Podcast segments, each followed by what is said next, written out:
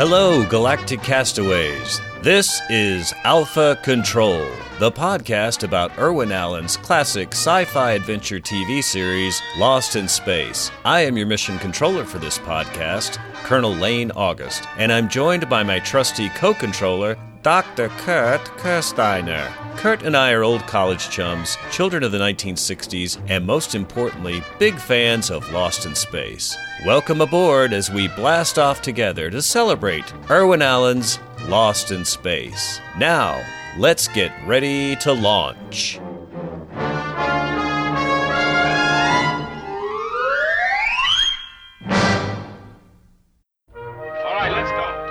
Last week, as you recall, Will Robinson, along with the professor, Major West, and the robot, had left our space camp in search of vitally needed water. Professor Smith and the women remained at the Jupiter II, unaware that off in the darkness, a desperate fugitive from outer space justice had suddenly been turned loose on their planet. Oh, what a pleasant evening it is. I think I shall sleep under the stars tonight. Well, if you do, Dr. Smith, I'd advise you to move inside the force field. Oh, come, madam. What could possibly happen on a quiet, peaceful evening like this?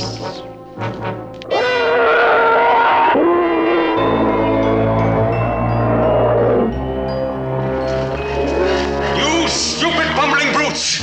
You've lost him. I'll have you punished for this, do you hear? Now pick up his trail. I want him found.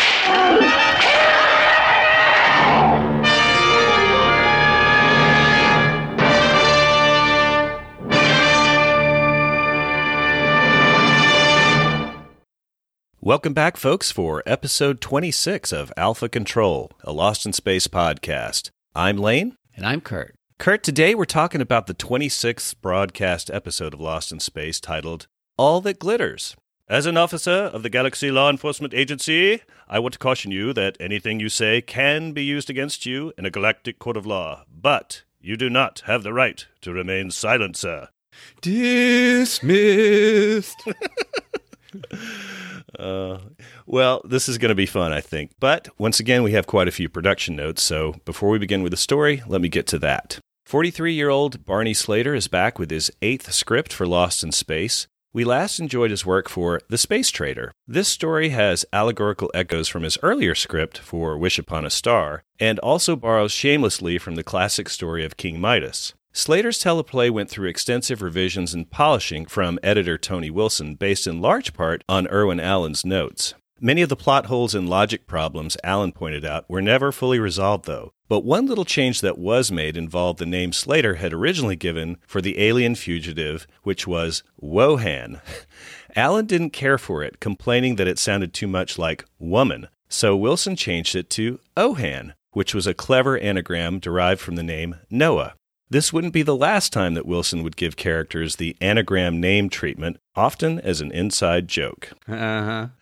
This is the second of 5 episodes of Lost in Space that 43-year-old Harry Harris would direct. Last time he ran way over schedule filming His Majesty Smith. But this shoot, he came in on time, filming from the 11th through the 18th of March, 1966, 6 days. That, of course, made Irwin happy, which explains why the producer would keep giving Harris work on all of his shows in the years to come. Remember, 8 pages a day keeps Irwin away.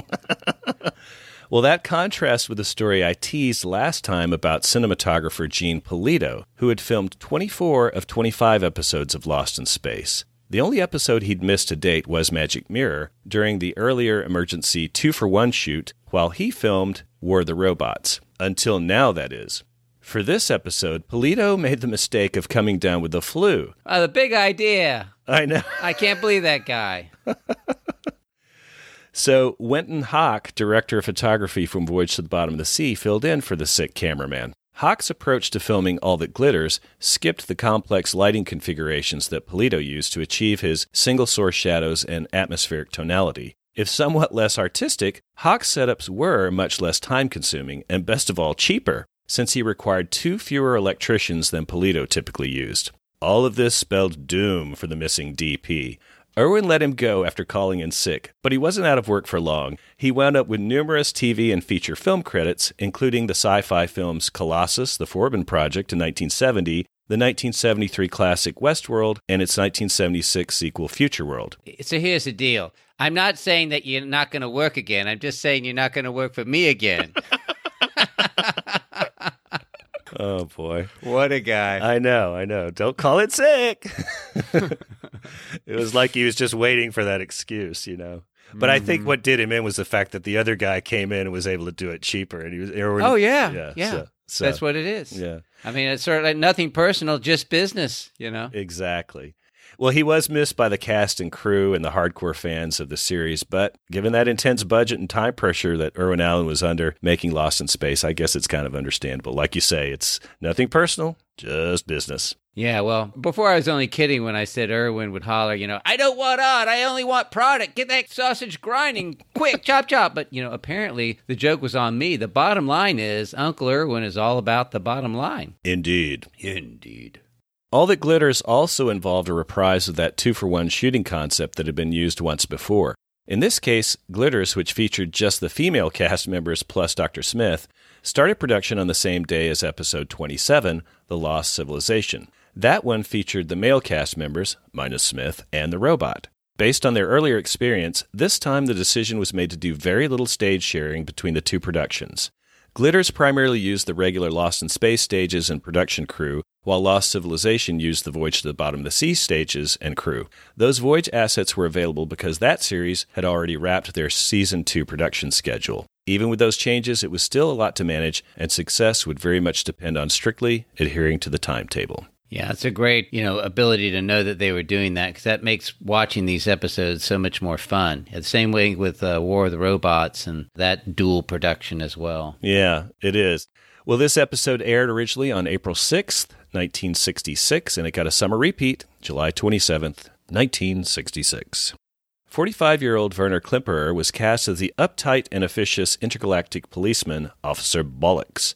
Irwin Allen respected Klemperer, having cast him twice before on Voyage to the Bottom of the Sea. Born in Germany, the son of famed Jewish conductor Otto Klemperer and renowned soprano Johanna Geisler, his family immigrated to the United States in 1935. With his urbane looks and subtle accent, he often played villainous roles. The actor gained notoriety when he was cast as a Nazi judge on trial in the 1961 film Judgment at Nuremberg.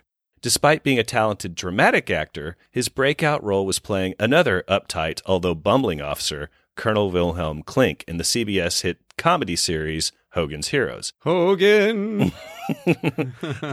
There's never been a successful escape from Stalag 13. Shut up, Klink! For that role, he'd earned 5 Emmy nominations and take home 2 of the awards. In addition to his acting skill, Klemperer inherited his parents' musical ability, carving out an impressive side career as an orchestra conductor and concert violinist. Oh, you know, I'm really glad you explained that, because I always get a little nervous when I see a former Nazi officer slipping into a New York City subway carrying a violin case.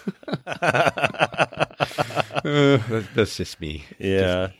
Playing the alien fugitive Ohan was 41-year-old Larry Ward. He was best known at the time for playing the lead role of U.S. Marshal Frank Reagan in the ABC Western series The Dakotas. He was brought back later for one episode of The Time Tunnel and eventually earned over 50 screen credits as an actor and writer over a 30-year career. 43-year-old Theodore Lehman provided the voice of the glowing object Smith uses to find his treasure. He'd previously appeared as one of the mouthless aliens in Invaders from the Fifth Dimension, and I think his voice talents were well-suited for this part. I like his tone. Yeah, it's perfect. Did he also voice the alien that he was playing? You know, I mean, because obviously they had to dub it in. It was covered up, you know, with latex and stuff like that. He did, and I kind of thought his voice sounded familiar, and that's why. Now, was he the let him go, was he him, or was he shall I destroy? Oh, man. I'm not sure. I think he was let him go. He might have been let him go, but... he was the leader, you know. Yeah, I think you're right. Let him go. Let him go. Well, although uncredited again, according to Eisner and Megan's book Lost in Space Forever, playing Officer Bolix's hairy monster bloodhounds are Dawson Palmer and Mike Donovan. Those bear suits never grow old, do they? No, but you know, those bear suits remind me of a popular toy from the 1970s and 1980s. They were called Mego dolls. Do you remember those? Oh, I think so. Yeah. Yeah, they were only 8 or 12 inches tall, and they came in all sorts of popular DC comic book characters like Superman, Batman, Aquaman. Oh, yeah, yeah. But the Mego action figures. I know what you're talking about. Yeah. Yeah. Am I mispronouncing it? You know, it's Mego? Mego, I think that's right. Yeah. Okay. But the funny thing was, they were all the exact same dolls, except they had different heads, you know, just like Irwin's bear monster outfits, you know. This episode, it's basically a ghillie suit head. No eyes or mouth or anything, just hair everywhere. Maybe we should have called it the hippie head, you know. I should also mention that Mego also did a lot of popular TV characters like Star Trek, Planet of the Apes, and Zorro, but alas, no Lost in Space. I know. I would have brought one of those so fast, you know, if they made them. I mean, even if it meant being called a sissy doll collector, I would have loved to have, you know, Dr. Smith or the robot. Of course, they couldn't have done the robot. They would have had to make a whole body for that. But the rest, that would have been pretty interesting, yeah. No, I had the Planet of the Apes, but I would have definitely, and I think I had a Batman one too, which was sissy. I know. But the bigger question is, do you still have them? Because I mean, they're pretty expensive now. No, they are expensive. So you kept the original Lane August 5-foot poster of robot made with magic markers, but you lost. That has no value whatsoever. But you lost the Megos that are probably, you know, worth hundreds. Exactly. Okay. Well, anyway, with that, let's get on with the story. The Act 1 teaser starts out with the narrator catching us up from last episode's cliffhanger. It's twilight outside the Jupiter II. John, Don, Will, and the robot depart the Robinson campsite in the chariot on an expedition to find a fresh supply of water, leaving Professor Smith and the ladies alone. Did you catch that? Dick Tufeld said Professor Smith versus Dr. Smith in his narration. No, I missed that. Yeah, that was kind of a little catch there. But more importantly, why in the world are they leaving Smith home alone with the women again? It's like they never learn. Oh, no. Well, maybe they thought it would be too explosive to have Smith locked in the chariot with Major West all that time, especially with this real work to be done. You know? Exactly. Well, once the chariot has disappeared over the horizon, Maureen switches on the force field, and a smiling Dr. Smith waxes. Ah, what a pleasant evening it is. I think I shall sleep under the stars tonight.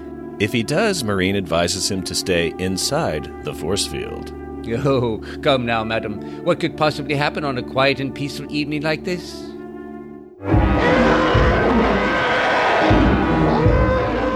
Abruptly, though, we cut to a disturbing scene. A strange, exhausted-looking man dressed in ragged clothing is hiding behind a large boulder in the foreground, when suddenly a pair of huge, hairy beasts, screaming in the darkness, lope into the distant background of the frame. And they're closely followed by a tall man in uniform and silver combat helmet, carrying a bullwhip in one hand and a pistol in the other. He barks angrily in a familiar accent at the stupid, bumbling brutes that they've lost him. Apparently the stranger in rags is who they're hunting, because he crouches down to avoid being seen. With a crack of his whip, the uniformed man orders the beast to pick up the trail. Oh boy, better call the SPCA, Kurt. Yeah, he's ruthless. He is.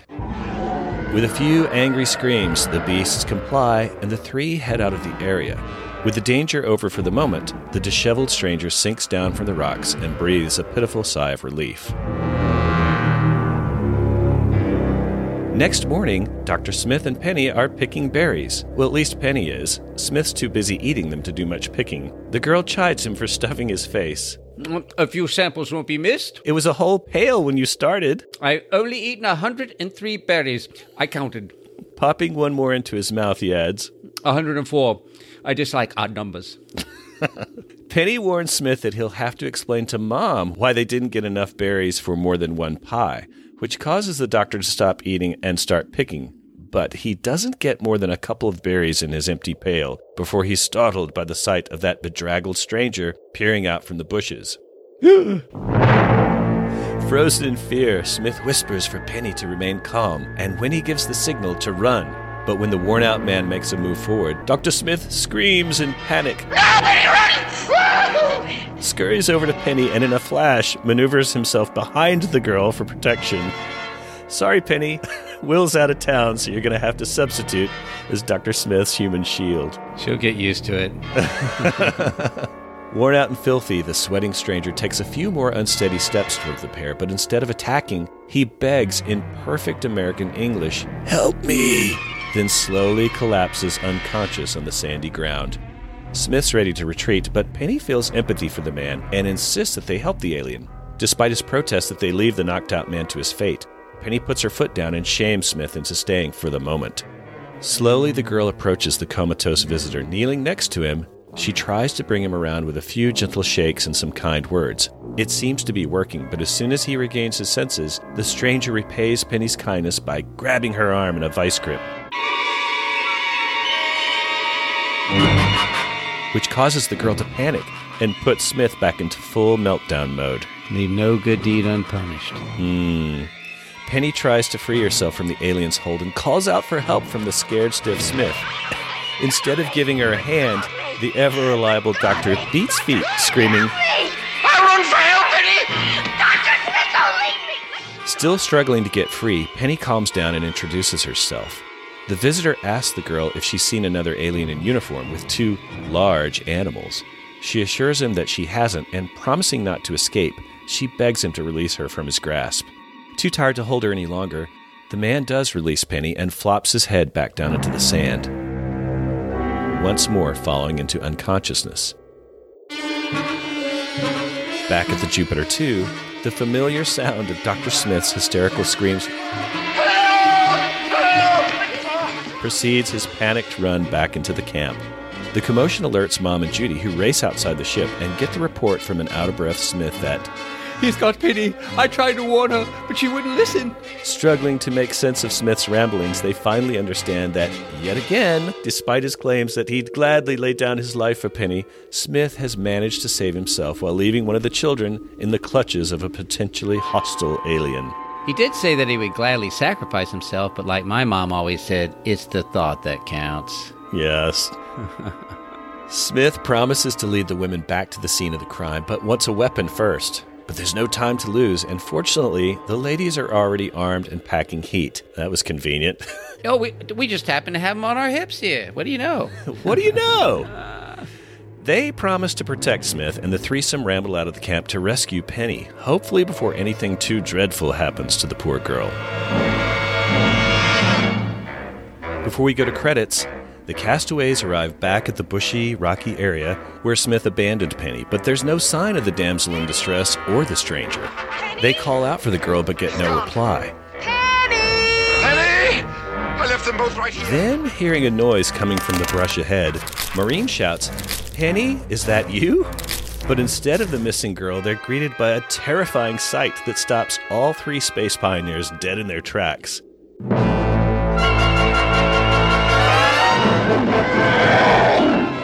With saucer-sized eyes and wide-open mouths, Smith and the ladies are confronted by the pair of ferociously howling, overgrown, and faceless hairy beasts approaching from just a few yards away. "Oh, two of them! It's an invasion!" Not waiting to find out if those specimens are on the endangered species list, Quick-Draw Marine takes a couple of shots with her laser pistol at the beasts. Despite their screams of pain and momentary pause, her blasts seem only to have left the terrible twosome angry. Uh-oh, now what? Wow, hey, blooper alert, did you see that when she shoots the monster on the left, it's the one on the right that reacts? No! Yeah, oh gosh. You can tell that they planned it, you know, that the one on the right was going to get the blast first, and then the second one would get hit on the left, yeah. But Lefty stepped behind a branch for a second, and that forced them to shoot the other guy first, you know, because the laser blast is a straight line. Yeah. And it can't get around the branch. So until Lefty steps back into the line of fire, the other guy gets the blast. So, but it's not a biggie, you know, but it's kind of fun. It's an itsy-bitsy blooper, especially since, you know, the wrong one reacts. But yeah. Then again, they look like identical monsters, so maybe they were twins, and you know what they say, identical twins can kind of feel the pain of the other one. It's a psychic bond. Yeah, yeah. Oh, I like it. That's a great explanation. That'll have to become part of the canon now, I suppose. Sure. Well, discretion being the better part of valor, Mom, Judy, and Smith all turn heel and run for their lives back to the safety of the Jupiter II. But what about Penny and that weary stranger? What's happened to them? For that matter, where's the hairy beast sadistic master? But what I really want to know is how long will it take Maureen to get on the radio and call for help from John and the real men this time? Oh, we wouldn't want to disrupt him. He's busy. You know how that is. Yeah, why tell him that the chimpanzee is now a giant? You know, he wouldn't want to know that. Nah. He's got other things on his mind.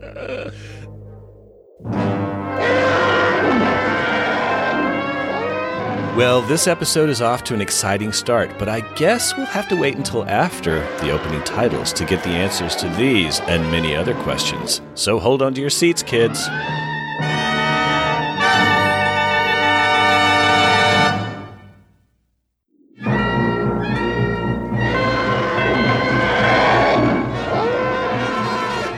When we return from the opening credits, Dr. Smith and the girls are still running for their lives, closely pursued by those two hairy beasts. As usual, Smith has left the girls in the dust. I guess he figures that if the monsters catch Judy and Maureen, while they're eating them, he'll still have time to close the hatch before they can catch him. Yeah, but he would only do that so he would be around to help Penny, I'm sure. It has nothing to do with saving his own skin. Nothing at all. The terrified threesome rush into the campsite and into the ship, just a few paces ahead of those lumbering monsters. Maureen closes the airlock hatch, then switches on the force field. And what do you know, Kurt? For once, as Judy declares, it stopped them. And she's right. The monsters run into the invisible barrier and are halted dead in their tracks at the edge of the camp with a nice little animated flash of energy.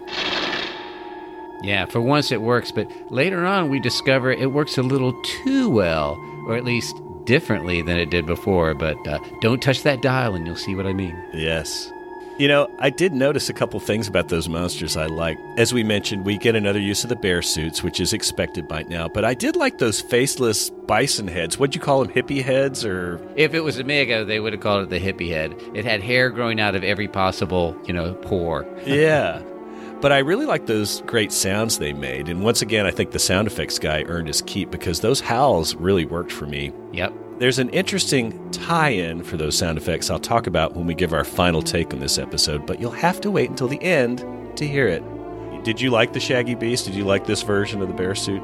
Well, I felt a little cheated with no faces, but they were scary enough. I'd rather have no face at all than that silver gold face-painted routine that they often did, so hey. Yeah, that's true. But again, I think it's another case where the sound really makes the monster scarier than it seems. Yes. The sound and the music. Absolutely. Watching through the viewport as the beasts bump repeatedly against the energy shield, a panting Smith complains, "Oh dear, flesh and blood can only stand so much. I'm in a state of complete shock." Judy angrily rebukes the doctor that at least he's safe. Poor Penny is still out there. Poor child, who knows what dire fate has befallen her. Fortunately, just at that moment, we hear the poor child's voice from off screen announce that she's fine.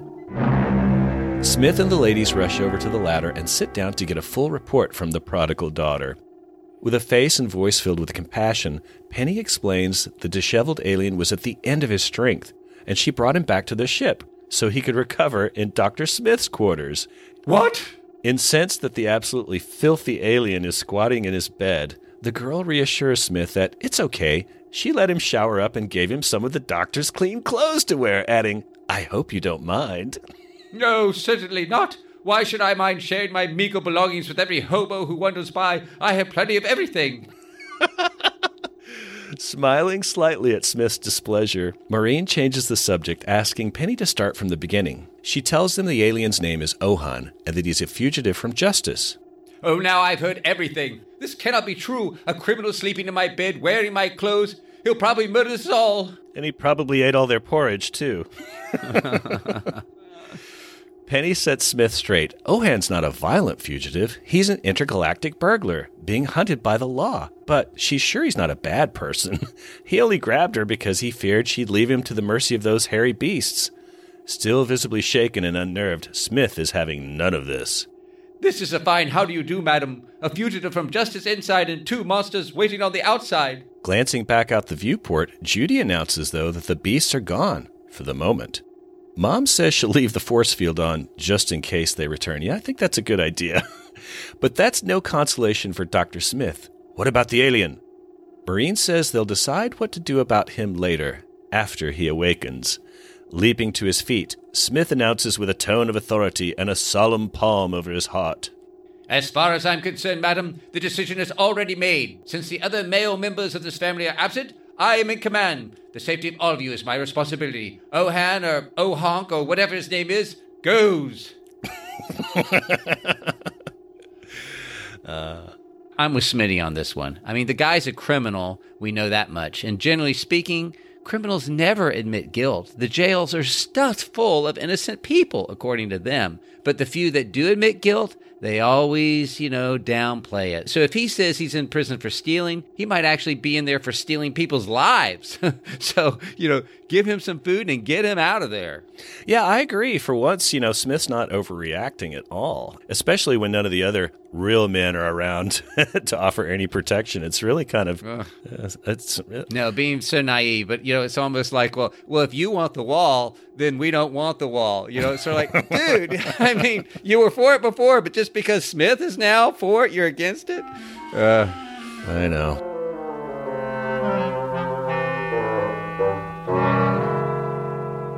Later that evening, Ohan, showered, shaved, and refreshed, and wearing Smith's dreadful light-colored space fatigues that he ditched after the Magic Mirror, steps off the electronic elevator into the upper deck of the ship.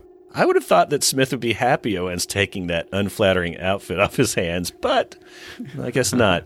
That is kind of clever how they got rid of that tunic, because you never see that tunic again, and so we basically saw it walk out of the ship here. Exactly. Uh-huh. With an insincere smile and fake sympathetic tone, Smith greets the fugitive with a quick hello and goodbye, adding that he's sure the alien understands. Marine lectures Smith there's no need to be rude, and offers to allow Mr. Ohan to stay and rest a little longer. But in a deep, gravelly voice, the alien says, he's already placed them in enough danger. He must leave. Smith thinks that's an excellent idea, but the ladies are concerned. What will he do? He answers matter-of-factly that he plans to hide out until the authorities give up searching for him. But wouldn't it be better if he gave himself up, serve his sentence, and then make a new start, fresh and clean? Chuckling, Ohan says they don't understand. For him, being a thief is not a job of last resort. It's his calling. On his world, it's a respectable and time-honored profession. Oh, I know that place where stealing is a time-honored profession. It's called, Washington, D.C.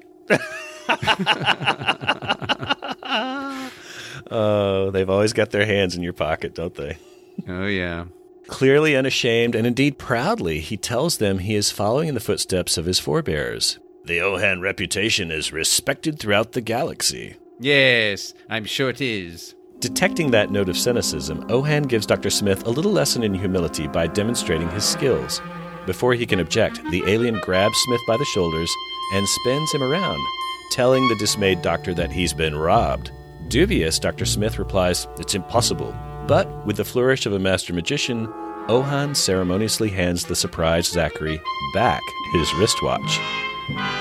Well, that certainly impressed the ladies castaways, and it's clear that Ohan's no petty pickpocket. He thanks them for their hospitality, especially Penny, then bids them goodbye.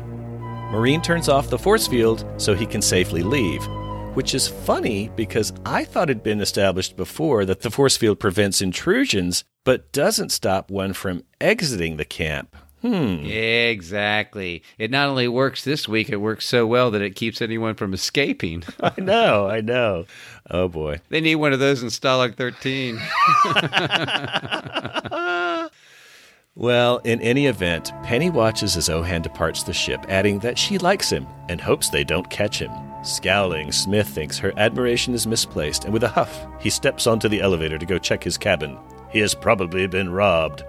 The scene ends on a light note with Judy and Penny giggling as they watch the sourpuss Smith descend into the lower deck. Maybe if Penny discovers that her tape machine has been pinched, she might be a little less enamored with the thieves. We'll have to wait and see.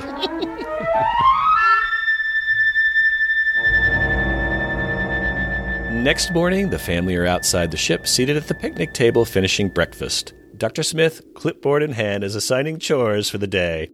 Penny already knows she's headed for the hydroponic garden, just like the last 4 days. But Maureen asks how Smith plans to occupy himself. As a matter of fact, he has an extremely heavy schedule today. But before he can continue, she finishes for him, saying his day will be spent in the hydroponic garden. That's because Mom needs Penny's help with another job, unless, of course, he'd like to help with that. Looking suspicious, the doctor asks what the job entails, giving the Jupiter II a complete spring cleaning.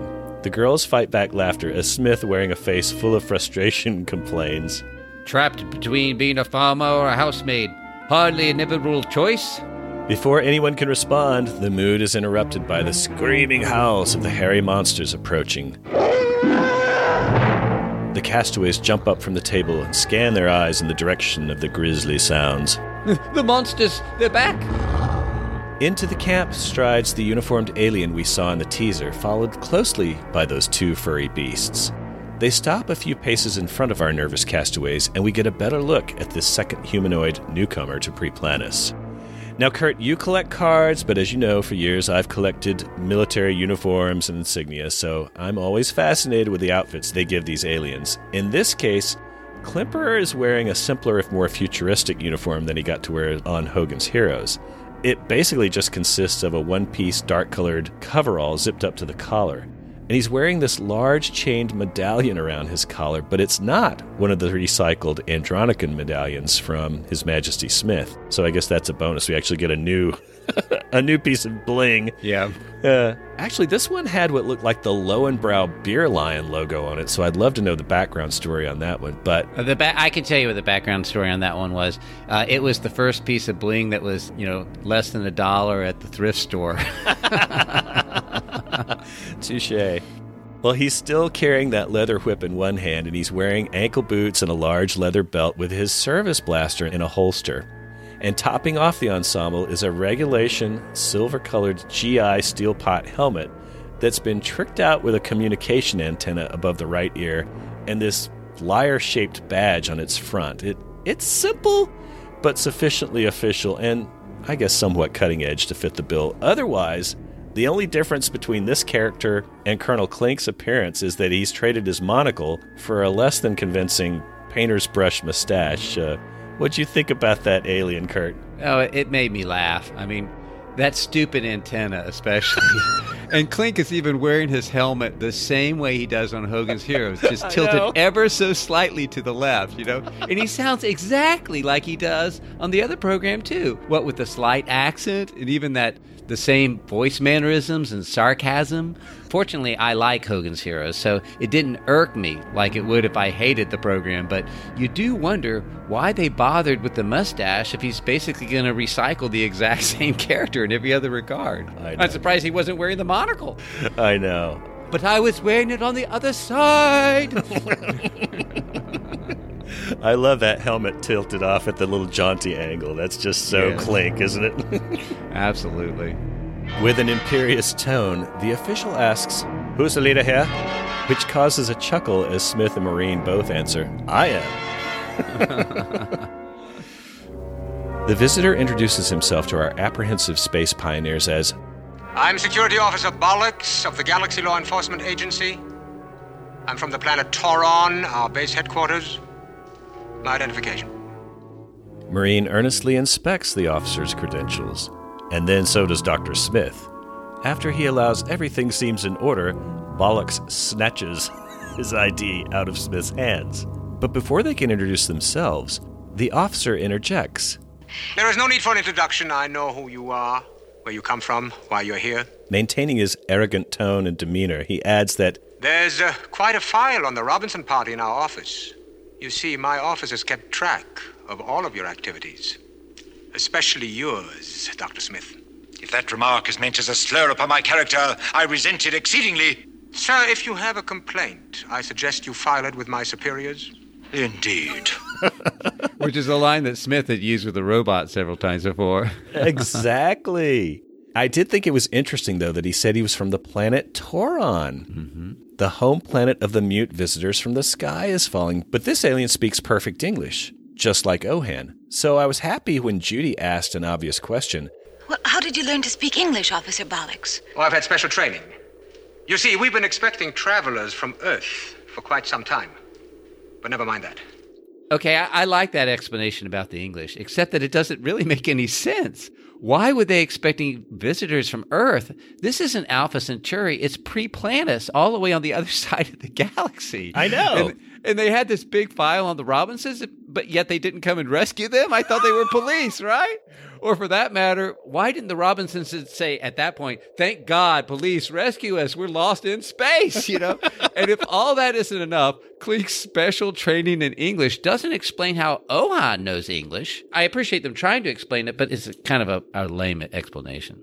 It was. But the other thing is, they really don't seem all that stunned that there's a Galaxy Law Enforcement Agency. They sort of just take it matter-of-factly, oh, yes, we recognize your identification, and hand it back to yeah, you know, like, oh, everything looks like it's in perfect order. Here you go. Here's your paper back. Here's your badge back. Your low and brow is okay with us. Well, Bolix has had enough of the small talk. He's ready to get down to business, and he asks, where is Ohan? Now, before any of you answer, I warn you, lying to a Galaxy Law Enforcement officer is a very serious offense. We have no intention of lying to you, but you'll get a great deal more cooperation out of us if you don't bully us. Mrs. Robinson, just answer my questions. Where is Ohan? He's not here. He left last night. What time did he leave? 8, 10, 12, midnight? Well, I'm not sure. We are not his keepers, sir. It was after 8, but what difference does it make? He's not here now. That's what counts. Young woman, I shall ask the questions, and you shall answer. Now, just a minute. We're not a gang of criminals, and I won't have you treating us like one. There's no need for belligerence, sir. No need at all. Mrs. Robinson, did you know that Ohan was a fugitive from the law? Yes, I did. Yet you gave him food and shelter. He was starving and needed help. It was the least we could do. Then you realize that you broke the law. You are guilty of aiding and abetting a criminal. Now I could place you all under arrest for that. But Smith pipes in to refocus the haughty policeman on Ohan. Oh, that won't be necessary, I'm sure. Now, let's not get unduly excited. Perhaps we made a little mistake, but under the circumstances, it's quite understandable. Now, Officer Bolix, all you're interested in is Ohan. Is that correct? That's correct. Well, let me assure you, sir, he's not here. In that case, if you don't mind, I shall search your spaceship. Isn't our word good enough for you? Nothing personal, Mrs. Robinson. I just do not trust anyone. Come with me. Just a minute, Officer Bolix. Now, if you would be good enough, please, leave these animals out here. There's a great deal of delicate equipment inside. They might break something. Or leave piles of poop. And squatty potty. Oh, jeez. If you insist, Mrs. Robinson. Get back! I'll show you around the spaceship. I'll go with you. I guess I've watched too many TV police dramas, Kurt, but I was screaming at the TV when he says, in that case, if you don't mind, I will search your spaceship. I don't care. I was screaming. I don't care how innocent you are. You never talk to the cops without a lawyer, and you never allow a search without a warrant, but they just sort of go along with the program here. I was amazed. G-Lane, you're beginning to sound like BLM or something. Didn't you ever watch the Andy Griffith Show? Not all cops are Nazis, okay? Well, maybe this one happens to be a Nazi. But that was a whole nother lifetime. Don't you believe in giving people a second chance? Oh, boy. That is funny. Well, Bolix, accompanied by Maureen and Judy, venture below deck to conduct that voluntary search while Smith and Penny wait outside with the Bison twins. After a short inspection, it's obvious that Ohan's not there, which causes Maureen to insist that Officer Bolix cease and desist. But that's when he lets the girls in on his little secret. Ohan's escape from prison was arranged by the authorities themselves. You see, he stole something of great value, so they allowed him to escape in the hope that he would lead them to it. Bolix turns back, rifling through their underwear drawers, which causes Maureen to complain, and you expect to find it here on our spaceship? In our underwear? In perfect Colonel Klink style, he nods back and waves his hand dismissively. Yes, I expect to find it here on your spaceship. Now do you mind if I continue my search? That's exactly the moment I was referring to when I said he was channeling Colonel Klink's sarcasm. It was so obvious and so funny, too. The only thing that could have been more deja vu is if, Major Hofstadter had come marching in, snarling, what is this prisoner doing in here? I know. It was perfect. With the act drawing to a climax, we cut back outside where Penny worriedly notes they've sure been in there a long time. Smith, fixated on the Buffalo Bloodhounds, absentmindedly answers something about Bolix being a very thorough servant of the law. Penny says to herself, I wonder if I should tell him. Confused, the doctor asks, tell who about what? Pulling out a translucent, mini donut-sized object, she replies, Officer Bolix about this. Ohan gave it to her to keep for him. With a gasp, Smith quiets the girl with a shh. I'm so glad you're calling him Officer Bolix, because that's what I have to call him, too. I can't help it. It's like, and this isn't the first time Barney Slater has done that. Remember, he did that with The Challenge. He kept calling that kid, it sounded like guano. Yes. Bolix sounds so much like Bolix. I can't help it. Well, I think he does it deliberately. I think that's a writer inside joke. Oh, it has to be. That's just me. Lowering her voice, Penny explains, Ohan told her he'd come back to get it if he escaped, but if not, it was hers. Fascinated, Smith takes the object from the girl and gingerly places it in his palm. I wonder what it is. I don't know, says Penny, but it sure is important. Ohan said it was the key to the greatest treasure in the galaxy. Eyes widening with desire, Smith repeats in a whisper. Treasure? He said treasure? What else did he say? That's all. Just then, Penny glances back down at Smith's palm. Dr. Smith, look at it! The mysterious device begins to pulsate and flash, which elicits another gasp from the good doctor, and the camera tracks into a close-up of the precious object. Yeah, well, I bet you dollars to glowing donuts that Smith is not going to be giving that object up to Penny anytime soon. Or Ohan, for that matter. I won't take that bet, sorry. Well, the stories just got very interesting, because if there's one thing that sure gets Dr. Smith's juices flowing, it's the word treasure. Can't wait to see where this is going, but we'll have to wait until after station identification to learn more.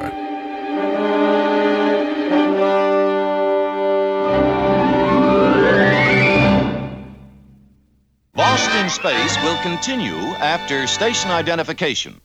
This is CBS. When we return from the break to start Act 2, the camera is still focused on that strange, glowing treasure key in Dr. Smith's open hand. The greatest treasure in the galaxy. Not a word of this to anyone, Penny. It must remain our little secret. Warning, danger, Penny. Exactly. Penny's not sure that's a good idea, but Smith is. After all, he says disingenuously, Ohan gave it to her, and she wouldn't want to betray his confidence. He shall take very good care of it. Oh, yes, I bet he will. A moment later, an empty-handed Bolix and the other girls emerge from the ship. Hearing them approach, Smith surreptitiously conceals the priceless disc in his hand and moves out of their way. Cutting his eyes side to side, Dr. Smith listens to the officer apologize to Mrs. Robinson for the inconvenience. But until Ohan is apprehended, he'll be in the area and drop in again later if needed.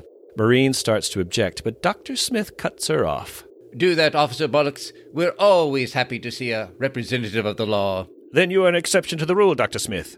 Guilty or not guilty, people are quite uncomfortable in the presence of what you on Earth call a flat foot.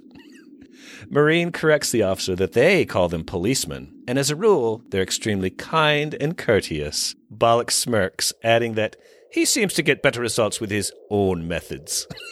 With that, he bids them good day and departs with a crack of his whip, as well do the Bison Boys. Those Bison Boys, they remind me for some reason of the Thompson twins. Do you remember that little dynamic duel of rock? They seem to have similar hairstyles. But... yeah, they did. They had big moppish hair, too, didn't they? Yeah. Klink should have used that same whip at Stalag 13. He probably would have gotten better results, too. I'm just saying, he loved that thing. After he's out of earshot, Dr. Smith's expression changes from sweetness to irritation. Thank goodness he's gone, snooping around asking a lot of inane questions. Judy offers a tame defense of the officer. After all, he was just doing his job. That may be true, adds Marine, but he'd get more cooperation if he weren't such a bully. My feelings exactly, madam. I was just on the point of telling him so when he left. Oh? With that, Smith excuses himself to get on with his hydroponic gardening. The ladies also retreat inside the ship to get along with their chores. As soon as they're out of frame, Smith glances back toward the airlock hatch to make sure the coast is clear, then pulls out his precious disc to gaze at it. He rhetorically asks himself, "A key to a treasure, but how do I find the lock?" No sooner does he utter those words than the key begins to flash again, and a disembodied voice responds to the question, "You wish information?" Confused, Smith looks around, but quickly adjusts. Yes, I do. Then ask your question. Dr. Smith. I would like to know where to find the greatest treasure in the galaxy. Can you tell me? Many others have wanted this answer.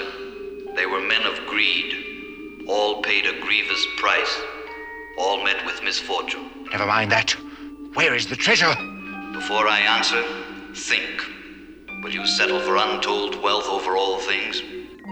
There's never been an easier question or a more honest answer for Dr. Zachary Smith. Face beaming with longing, he replies, "Yes, oh yes, tell me." Dr. Smith? Gasping a shriek of surprise, the startled doctor reflexively closes his hand around the disc. That's when Penny comes running up. Turns out Mom told her to help him instead. Chastising the girl for giving him a terrible fright, Smith explains that he was just on the verge of discovering their treasure. Untold riches, they're going to have them. But Penny asks, what will they do with them? We will not stay on this wretched planet forever. One day soon we shall be returning to Earth. And on Earth, being rich means being powerful. Opening his hand, the device begins to flash again, which draws both their attention. This is my lucky day. You wished information? Looking up at the sky, Smith answers, Yes? Where is the treasure? It is you again. I had hoped you had changed your mind. Just answer my question. Very well, but it is required that I give you this warning. Use what you shall receive with wisdom. Do not let greed be your master. Well, that's a wasted breath on Smith, isn't it? But, this is a really cool scene because it provides some interesting details about the treasure. For starters, did you notice that the narrator is blind? He didn't seem to know that it was Smith that summoned him the second time until he heard Smith's voice again. It almost gives the impression that the voice is disconnected to time as well, because if he hadn't any recognition of time, who else would possibly have the ring 10 seconds after the first question, except Dr. Smith? So I was getting this timeless genie vibe from this thing. You call him and he answers, but he can't see you, and he only exists during the time that you actually summon him. And as we're about to see, he could provide you untold wealth, but like so many genies before him, you have to be careful what you wish for because you might actually get it, but it won't be in the way that you want it. Oh, boy. Wow. I like that. The timeless genie. That is good. Well, clearly this disembodied genie has no idea who he's dealing with because Smith says, "Spare me the lecture, get to the point." As you wish. Take a step forward, please. The music grows tense as he cautiously steps away from the hydroponic garden. Now close your hand tightly. Which he does as both of them stare at Smith's closed hand. Do you feel anything? What is it? The disc is getting warmer. Take another step. The doctor's eyes widen in excitement. The heat is increasing. The disc will lead you to what you seek. As it grows warmer, so will you be closer to the treasure. This reminds me of a game I used to play as a child. I think it was called Hot Potato, Cold Potato. Come along, Penny. Let's find our treasure. But it's plain that Penny's worried and growing cold feet for this game. She says, Dr. Smith, maybe we should forget about being rich. I'm happy just like I am. You sure don't see that attitude in many adult women, do you, huh? I mean, if you did, the divorce lawyers would all go out of business. Oh, boy. Well, Smith isn't worried, and he's definitely not happy staying poor. He challenges Penny. Is she coming with him or not? I guess so. Good. Now, let's find our pot of gold at the end of the rainbow. A second later, the disc in Smith's outstretched hand seems to take on the role of a high-tech divining rod. Smith gasps again as it seems to turn his whole body in the opposite direction and pull him out of the camp, with Penny following close on his heels. You know, I couldn't understand why he invited Penny to join him on the search. He certainly doesn't plan on sharing the treasure with her, and he would want to keep it all a secret if he finds it, so that seemed a little bit of a stretch, but what with Will and the robot being gone, perhaps he feels that he needs someone to put in front of him in case he gets in danger, you know. Yeah, well, I was wondering the same thing, and I was just thinking, well, maybe he wanted somebody along that could carry the treasure back to the ship for him, because given his delicate back, he's imagining a treasure chest full of jewels or something like that. I don't know. Okay, well, I'll give you points for that one. That could work. Or like I said, you know, he does need that human shield. You never know when that can come in handy. Absolutely. But yes, you're right. Your larger point is correct. I don't think he's planning on sharing that treasure with anyone. After traveling some distance, they pause in a clearing surrounded by bushes and scattered with boulders. Ah, we're coming in loud and strong, Penny. The disc is so hot I can hardly hold it. Gasping again, Smith turns on his heels and is guided by the treasure key as he steps sprightly a few feet further, approaching a cluster of waist-high rocks. When they reach the edge of the boulders, Dr. Smith screams and drops the disc. Ah, it's burning my hands! Standing before the rocks, at first it's not obvious to the pair what exactly they're looking for. Then there's a slight glowing from the middle of the cluster of rocks, and Smith notices a small opening. Penny doesn't think much of it, but Dr. Smith reminds her that quite often good things come in small packages. Determined to claim his treasure, he reaches his entire arm into the opening, and after a little struggle, manages to retrieve a small cigar box-sized container covered in flashing gem-sized lights. Okay, nitpicker alert here too. You saw a little blooper earlier. If you look closely, you can get a glimpse of the power cord that's attached to the back of that little treasure box. No doubt for all those pretty flashing lights, but pay no attention to that, folks. Oh, wow, nice catch. You Blu-ray guys have all the sharp eyes, I guess. Yeah, and I even saw that with my eye infection, so it was it was something. Thanks for reminding us about your eye infection. Now you just put a pall on the entire episode. If only you had to see what I'm looking at through this thing. I mean, it's just like this green, yellow pus is like... No, he looks fine, folks.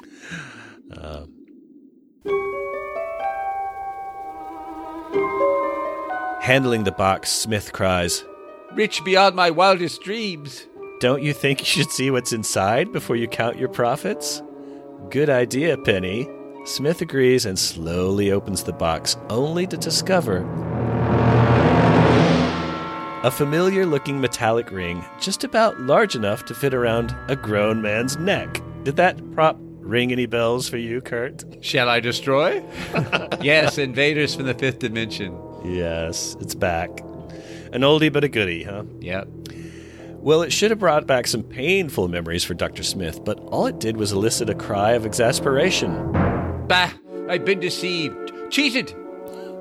Penny fights the urge to say, "I told you so." Instead, she picks up the object, saying, "It looks like an old-fashioned keyring to her." Smith snatches the ring from her hand. It must do something. Looking around, he incants. I want a chest of jewels, emeralds, rubies, and diamonds. Bring them to me. Penny thinks they've been on a wild goose chase, but Smith's still clinging to his dream of riches. The thing must serve some function, but what? Who cares, says Penny. They need to get back to the spaceship. Besides, they still have work to do. Very well, agrees Smith, but he decides to take the ring with. He can unravel this mystery later. Yeah, maybe he could put it around his neck, you know, and it could be like hot potato, cold potato. When he gets closer to the treasure, it starts to squeeze. I'm getting close up. Ah!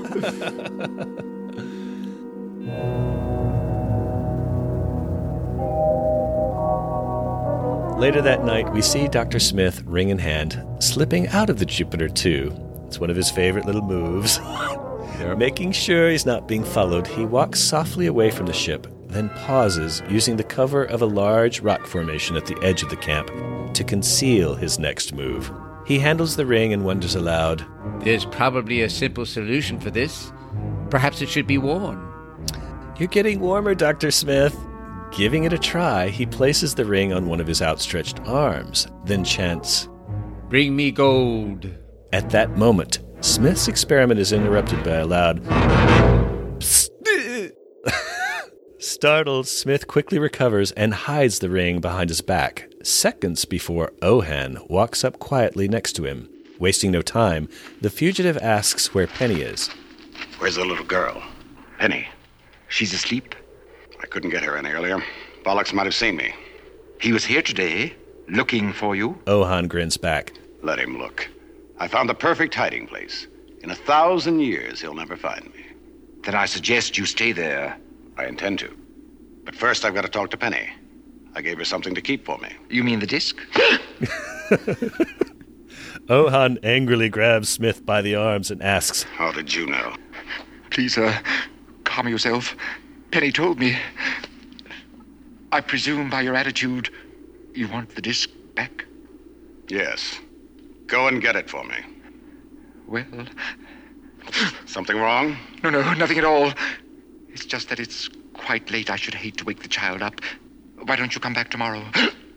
I'd gladly get it for you, but she's probably hidden it somewhere." Ohan releases his grip on Smith and agrees to the suggestion. "Very well. Tomorrow at the same time. And you'd better have my property." "You may depend on me, sir." With that, he dashes out of camp, leaving Dr. Smith shaken, but relieved that he's gained a little more time to fathom the puzzle of the metal ring. Well, did you notice something a little bit off about Ohan's appearance, given that it's late at night? You Blu-ray guys may have the better resolution, but does it equal better logic and deduction, sir? Is that your final answer? Can I get a lifeline? No, sir. No lifeline. Ohan was scruffy when we first saw him, so we know he grows a beard. But it's well past 5 o'clock. In fact, it's around 10 o'clock right now. According later on in the story, we'll hear that it's around 10 o'clock because that's when they're going to meet up again the following night. And there's not the slightest shadow of a beard. Now, granted, he's an alien, so maybe they grow beards a little slower where he's from. But we'll see the same clean-shaven Ohan this time tomorrow night as well. So maybe he did steal something from Smith's cabin, like a spare shaving kit? Ah, well, Smith's probably got a couple of those left over from Attack of the Monster Plants, but... Yeah, maybe he didn't notice. He didn't count them all. Good point. I didn't catch that at all. Great. The reason it's so obvious is because on Lost in Space, they're not only clean-shaven, they are smooth. I mean, it's like a baby's behind. It is really, really... They put the makeup on and everything, and you can tell. Well, it's one of the things I'm going to compliment them on later in the show with Dr. Smith, but I'll save that because he actually gets a little scruffy himself. That's right, yeah. Yeah, yeah. Well, once he's sure Ohan's gone, Dr. Smith turns his loving attention back to his precious prize. Turning it in his hands, it unexpectedly, I guess, snaps open, which elicits a little gasp of joy from Smith. For some reason, a delighted look of recognition crosses his face, and he spontaneously decides that the thing to do is place the ring around his neck. Hey, it worked great the first time. He snaps it closed and then hides it under his turtleneck collar.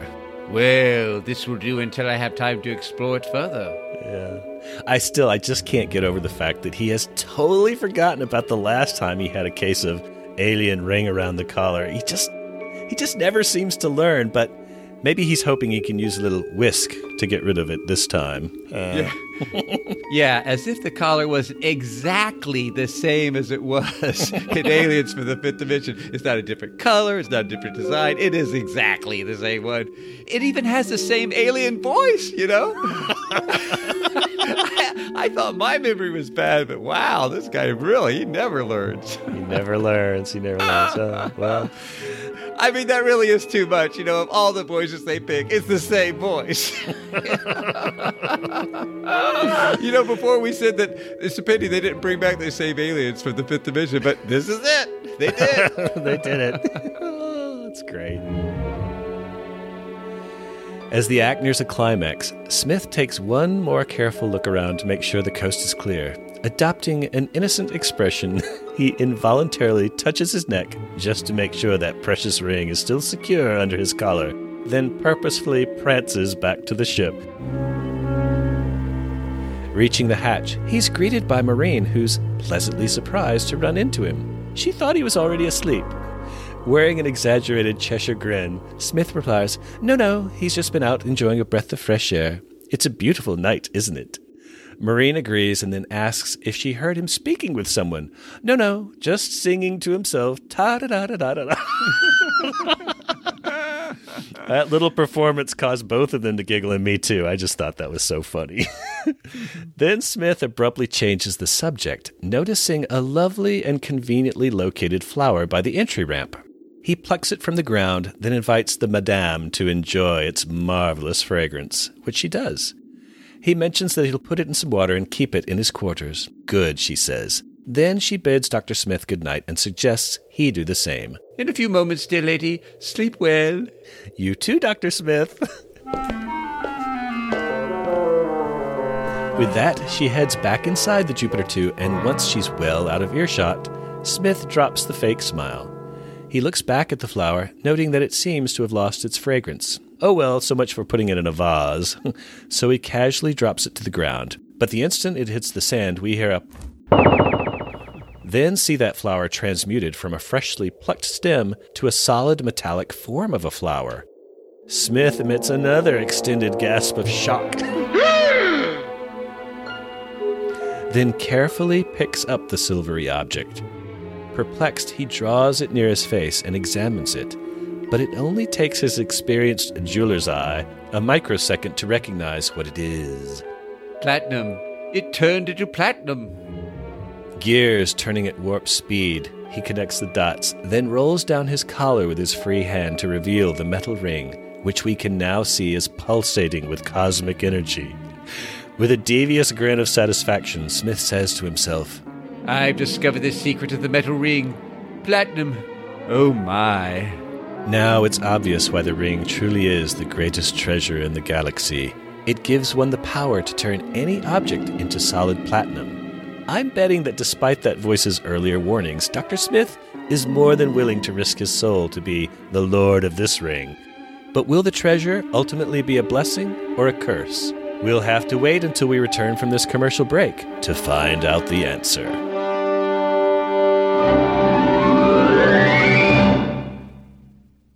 Lost in Space, brought to you by...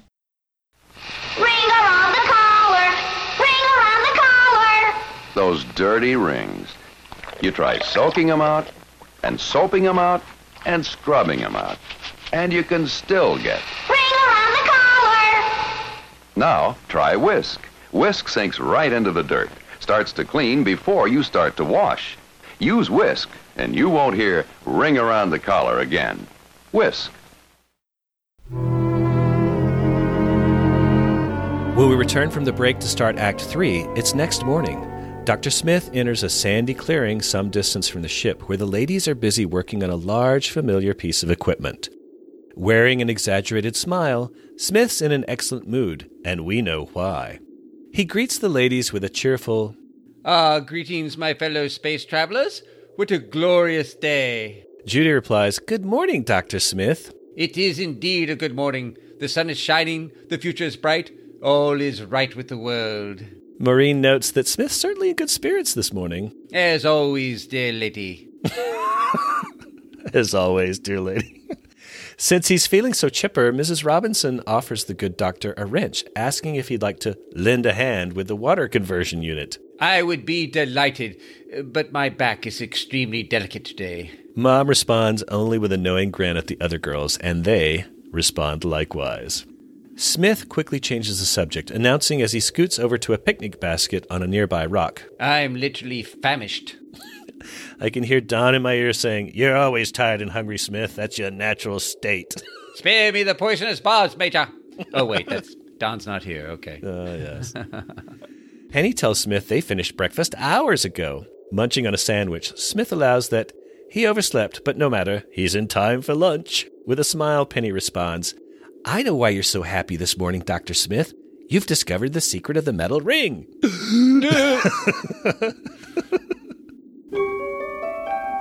Nearly choking on a bite, Dr. Smith barks back in alarm. No, Penny!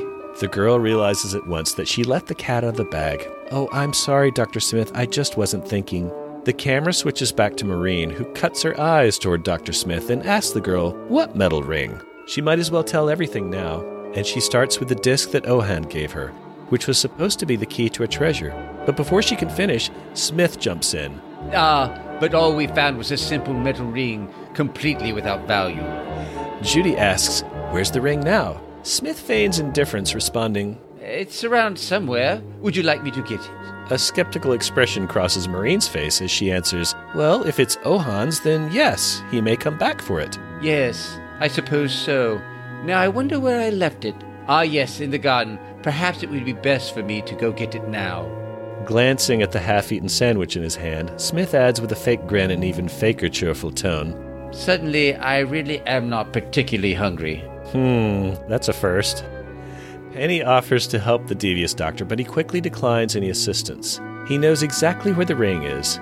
With a nonchalant, "See you all later," he departs the girls, leaving the sisters with perplexed looks on their faces. Judy wonders aloud, "What's wrong with Dr. Smith? He's certainly lost his appetite in a hurry."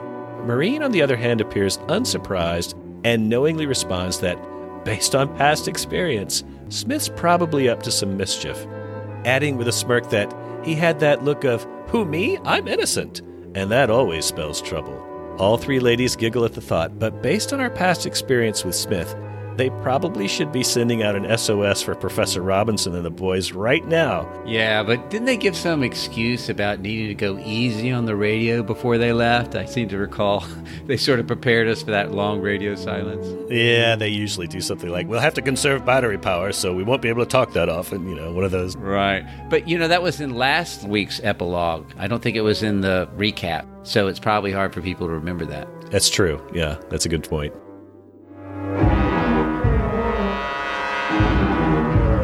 Well, next, the camera cuts to a grimacing Dr. Smith, who's trudging along the sandy path back towards the Jupiter II. Well, at least that's where I thought he was headed. But after lingering on a close-up of Smith's sly face as he pauses for a moment, the camera shows us the mischievous medicine man's true destination. It's the encampment of Officer Bolix. Situated next to a rocky hillside, the galactic policeman is seated at a portable table, working under a striped tarpaulin canopy, surrounded by various bits of equipment and storage containers, and flanked by his two faceless, woolly Wookiees who are on guard duty. Sadly, there's no sign of the spaceship that transported him to Pre-Planus, but then again, since he's from the planet Toron, it might have made sense that he teleported there, Yeah, I love the way that all roads lead to Toron, Even the Space Trader goes there for conventions. But of all the planets in the galaxy, Toron would be the hardest one for police headquarters to actually operate well. Just think about it. If the mutes from the sky is falling are any indication of typical natives, interrogations are going to be completely pointless. Everyone is going to evoke their right to remain silent. Oh, man. Well, in any event, at first Officer Bolix is unaware of Smith's arrival, and even his two hairy tracking beasts remain docile at the doctor's approach, emitting only a few low growls. Still, that's enough to unnerve Dr. Smith a little, and cause Bolix to look up from his paperwork to greet his visitor. Paperwork? You're being too generous. He was doing nothing under that canopy except fidgeting with his space-age pen. Go ahead and see with your Blu-ray. You can see there are no papers there when he gets up.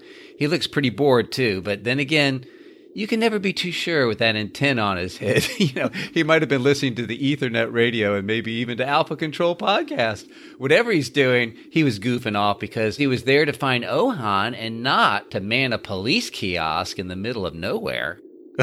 But that's so funny. I did not notice. There was no paper on the desk? Yeah. You don't really notice it at first because the camera is kind of lined up with the desk. But then when he gets up and he walks over to talk to Smith, it kind of moves up and you can see on the table there's no paperwork.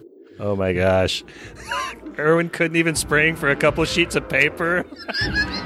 Well, then they would have had it maybe come up with a different language to put on the paper or something. That's funny. That's great. Wow. Well, regaining his composure, Smith answers, "There you are, sir. I've been looking all over for you. And as you can see, my search has been crowned with success. To coin a phrase, I always find my man." "Congratulations. Oh, please sit down. I shall have to make you a member of the Galaxy Law Enforcement Agency. Excellent idea. Officer Zachary Smith. Yes, it has a determined, honest ring to it, don't you think? The camera cuts back to a close-up of the steely-eyed Bolix, who's had enough chit-chat for the moment. With an imperious tone, he asks Dr. Smith, "All right, Dr. Smith, what can I do for you?" "Very well. How would you like to take Ohan into custody?" "You know where he is?" "No, but I know where he will be. At our campsite at about 10 o'clock tonight. Taking him prisoner should be a relatively simple matter." The camera continues to cut between close-ups of the two men's faces as Smith spins his web of deception and intrigue. "You surprise me, Dr. Smith. I was under the impression that you were in sympathy with Ohan." "And you disappoint me, sir. I gave you credit for much better judgment." "Now, according to my file, your past behavior hardly qualifies you as a model citizen." "Obviously, then, your reports on my conduct are in error. My character is of the highest." Rising from his chair and walking around his desk to continue questioning Smith, Officer Bolix declines to argue the point further. "All right, I won't argue the point. Right now, I'm only interested in Ohan. Now, you're sure he'll be at the campsite?" "Positive, he told me so." "I shall be there waiting for him." "Excellent. And may I suggest that you come armed? He might be dangerous. Until later, sir." With that, Smith rises and starts to depart, but takes only a couple of steps before Officer Bolix stops him with a parting remark.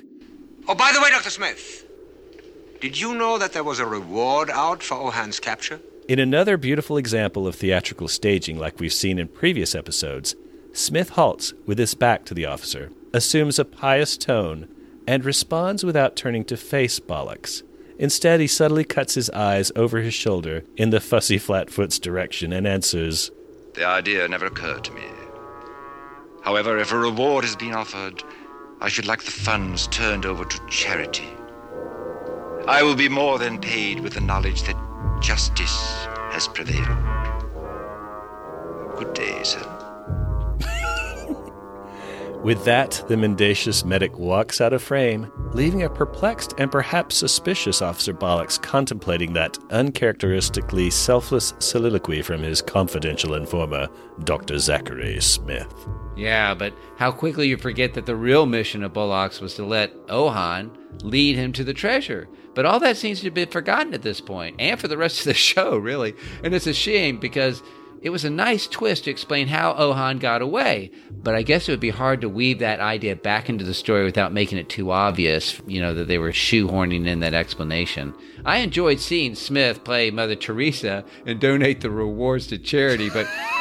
he never says which charity, you know? Yeah. Was it the ACLU or the We Build the Wall Foundation, you know? you might think that would be the biggest clue yet, that Smith had already found the treasure that Bolix is looking for. Yeah, and if he really does have a file as big as he says on Dr. Smith, he would surely be suspicious by that little speech that Smith gave, don't you think? Yeah, and you wonder, how do they accumulate this file? You know, do they have these little space drones that are going around filming everybody? This sounds pretty eerie. Yes, there's a probe droid on the planet Pre-Planus, Your Majesty. We always seem to have it hovering around Dr. Smith for some reason. That's where all the action is. Well, occasionally we let it fly off and follow Don and Judy when they go for the walks, but I won't get into that. Oh, dear. They call that drone porn. Oh, that is actually a term from the military when I was in the Air Force, but it doesn't have to the meaning that we're taking at it.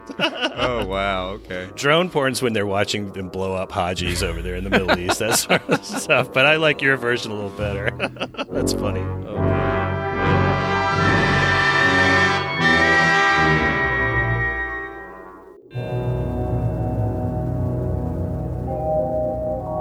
Well, later that night, we're back in the dead, quiet Jupiter II campsite. Dr. Smith and Officer Bolix are positioned in the shadows at the edge of the camp, in the same spot that Ohan had visited Smith the night before. It must be nearly time to spring the trap, because Smith's nervously checking his wristwatch, while Officer Bolix crouches behind that large rock so as to stay out of view from Ohan's approach. Turns out their target is late. It's after 10 o'clock. and the jittery Dr. Smith complains in a whisper that Ohan should have arrived by now. But just then, Smith gasps in alarm. "Oh, I hear something." Smiling with confidence, Bolix chides. "You're nervous, Dr. Smith. Conscience bothering you?" "Certainly not. Ohan is wanted by the law. By helping capture him, I'm doing my duty as a good citizen." Without a word, Officer Bolix pulls out his sidearm, which I could now see was almost identical in every way to the laser pistols that the Robinsons are armed with. Almost, except for the fact that the alien cop's gun has been spray-painted silver. Space-age silver, you know. It's not silver or gold paint that makes something different or futuristic and Lost in Space. It's a silver or gold grease paint, you know, painted on their face that does, you know, for the alien. Someone should make a Lost in Space drinking game where you take a shot every time those colors are used for those purposes. You know, we'd all get drunk as skunks. Seeing Bolix unholster his pistol causes Smith to emit another worried little gasp. "Surely you don't expect trouble?" The camera closes in on the two men's moonlit faces as he answers in a deadpan voice, "You never know. Some give up without a fight, others don't." Bolix instructs Smith that when Ohan arrives, he's to go out into the clearing and meet him, adding for the doctor to be pleasant and get the fugitive to relax. Then he'll take over. "Officer Bolix, would it be better if you went out first and I stayed here?" The policeman calms Smith, assuring him that he'll see to it that nothing happens to him. Just do as he says. Before the uneasy collaborator can offer any further objection, the silence is broken by a strong psst. The moment of truth has arrived as both men turn their heads in the direction of the sound. "That's him. You know what to do." It's dawning on Smith that he's not cut out for undercover police work, and he starts to demur, but Bolix hisses for him to "Go on, Dr. Smith." Reluctantly, the good doctor creeps out from under the cover of the rocks and enters the clearing just as we see Ohan approaching. The fugitive stops a few paces in front of Smith and must be expecting trouble himself because unlike the previous evening, this time he's come armed with an impressive-looking wooden club. Smith greets the visitor in a timid voice, but Ohan's far from relaxed. He suspiciously scans the area and declares that something's wrong. He can feel it. Smith tries to settle the felon's nerves, assuring him that it's his imagination. They are quite alone. That causes Ohan to refocus on his objective and ask Dr. Smith about his property. Does he have it? Yes, right here in my pocket. How have things been going for you? Well, I hope." Ohan's not interested in conversation and orders Smith just to give it to him. With the tension building and the music approaching a climax, Smith tap dances. "By all means, but surely you have a moment or two to spare to have a little chat." The camera cuts to the eavesdropping Bolix, then back to Ohan, who impatiently accuses Smith of deliberately stalling. Club in hand, he moves towards the back-stepping Smith. "Believe me, Mr. Ohan." But before Dr. Smith can finish his excuse, Officer Bolix makes his move, charging out from behind the rocks a couple of yards from the outlaw, ordering him to "Drop the club, you're under arrest." Enraged at Smith's betrayal, Ohan raises his weapon in anger and lunges towards the terrified doctor. Bolix barks at Ohan, "Stop or I'll shoot." But before he can squeeze off a blast, Ohan turns and flings his club at the policeman, which takes Bolix by surprise, causing him to lose his footing, falling flat on his rumpus. Instead of fleeing, the fuming fugitive turns his ire back on the panic-stricken Smith, grabbing him by the shoulders and roughly forcing him to his knees.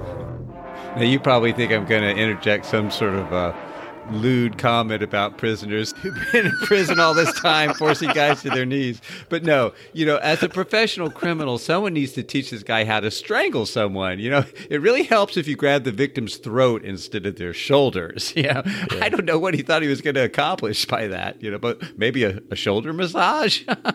Yeah. I think it's a good point. But then after I thought about it, I think it was probably deliberate because if he had grabbed him by the neck, he would have felt the ring around. And he would have known that Smith had the ring, don't you think? Yeah, but that's the reason why this is like painful to watch because it's so clear that he's doing something unnatural. Right.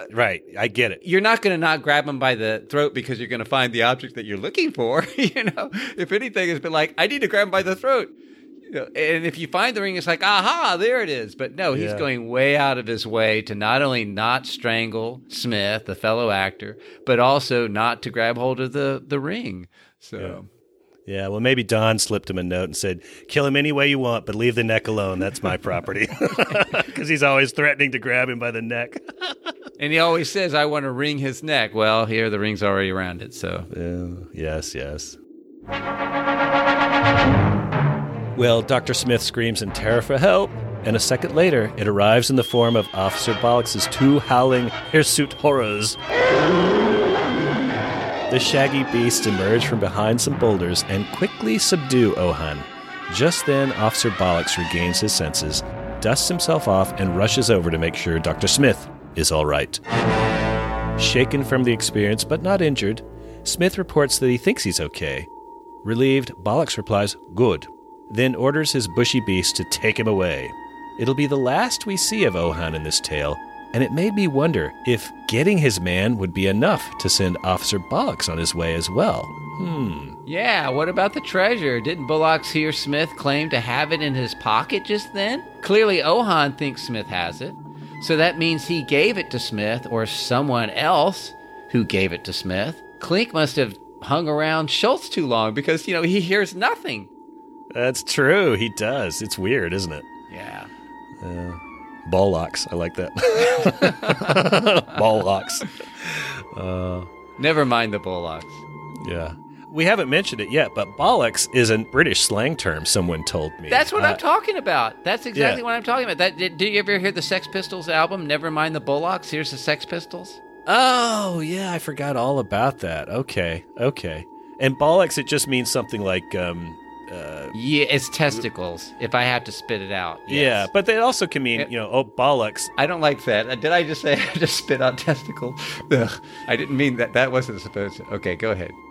No, but the way I think I've heard it used before is where it's like, people just say, Bolix. It's kind of like something's all messed up. Like, or something it is a curse word. Right. It is. Yes, Officer Bolix. That's why I think Slater is having so much fun with this, because we're saying it back and forth unintentionally.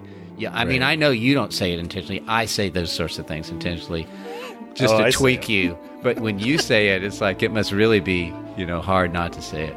Now there I went again with that. I don't want to say hard in relation to this topic. Oh boy.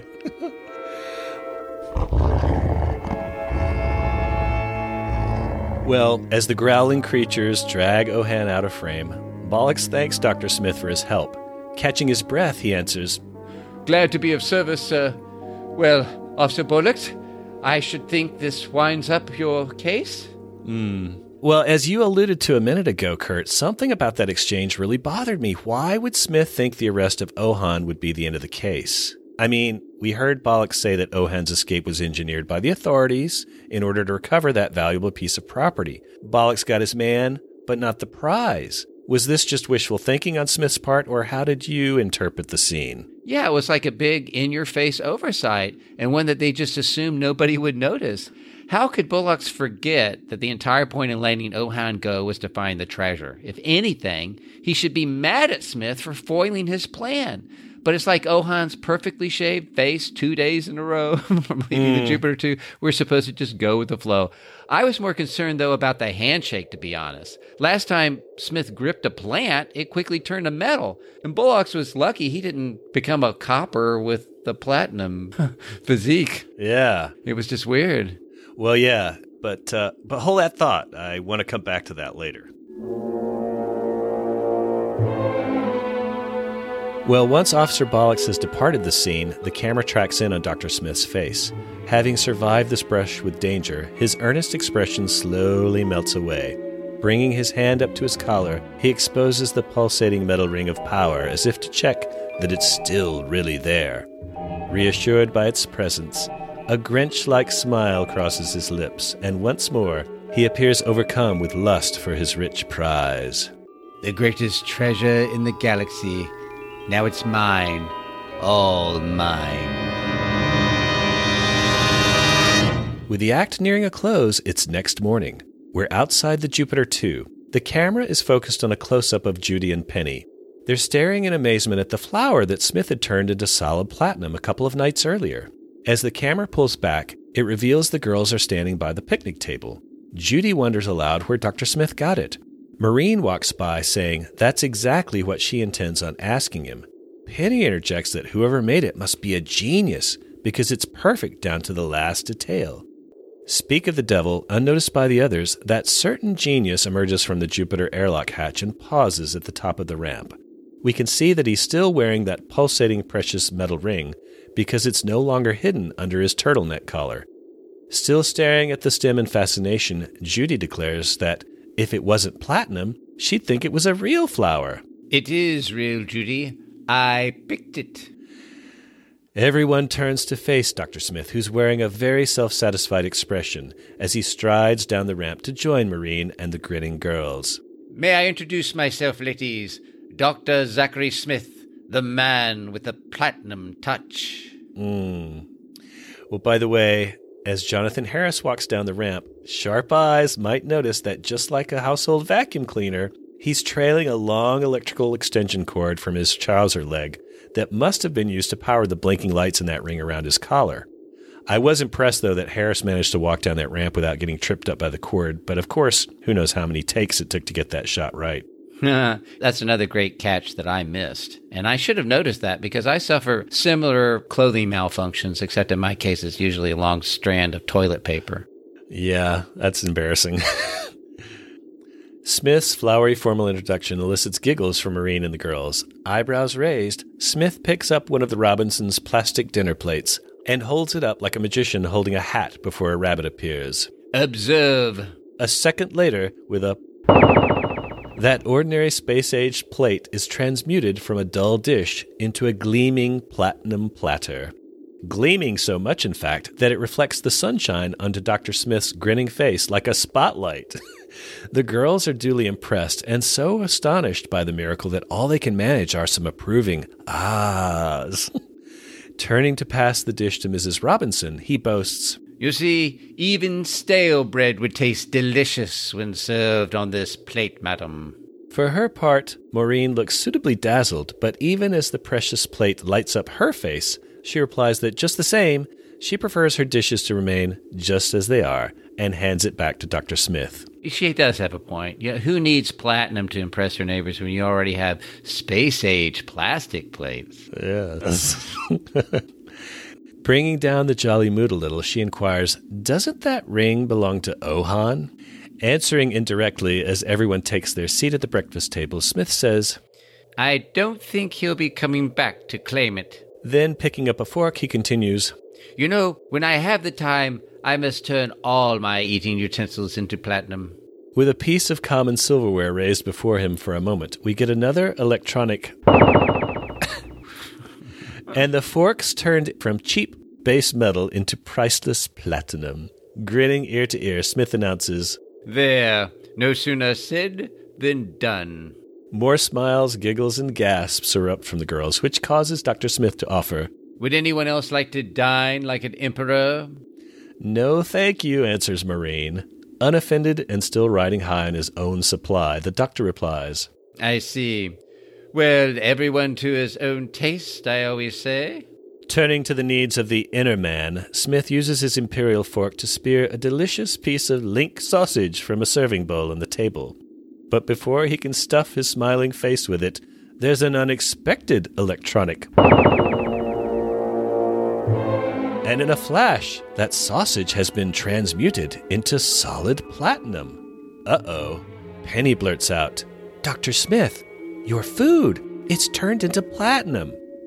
The camera cuts back to Dr. Smith, with the link still raised inches from his mouth. Gone is the beaming expression of joy on his face, replaced by a worried look of confusion and dread. Maureen adds to the sense of worry, involuntarily saying, Oh dear! Staring at the sausage as if it were some strange specimen of insect, Smith suddenly drops it, fork and all, onto his platinum plate. There must be something wrong. I agree with Smith, because the creepy music is telling us that something is very wrong indeed. Mrs. Robinson thinks so too, and sensibly says that she thinks he should remove that ring. Yes, of course. Why didn't I think of that? Smith reaches behind his neck to unlatch the nefarious necklace, but quickly loses his nerve when it won't let go. I can't seem to find the catch! Struggling with both hands to free himself from the grip of the chilling choker, Smith panics. Please, help me! Maureen jumps up from her seat to assist the terrified doctor as the girls look on helplessly, but she quickly discovers that, why, it's just a solid metal ring. There is no catch. There must be. It has to come off. It must come off. Maureen urges Smith to stay calm as she and the desperate doctor continue to feel with their fingers for a seam or any way to unlock the loathsome loop around his neck, but there's nothing there. Mom decides to go to Plan B and tells Judy to go look for the metal cutters, but I've got a bad feeling about this, Obi-Wan. I don't think Smith's getting out of this that easily. Well, that fact must be dawning on Dr. Smith as well, because as Judy runs inside, he screams, Hurry!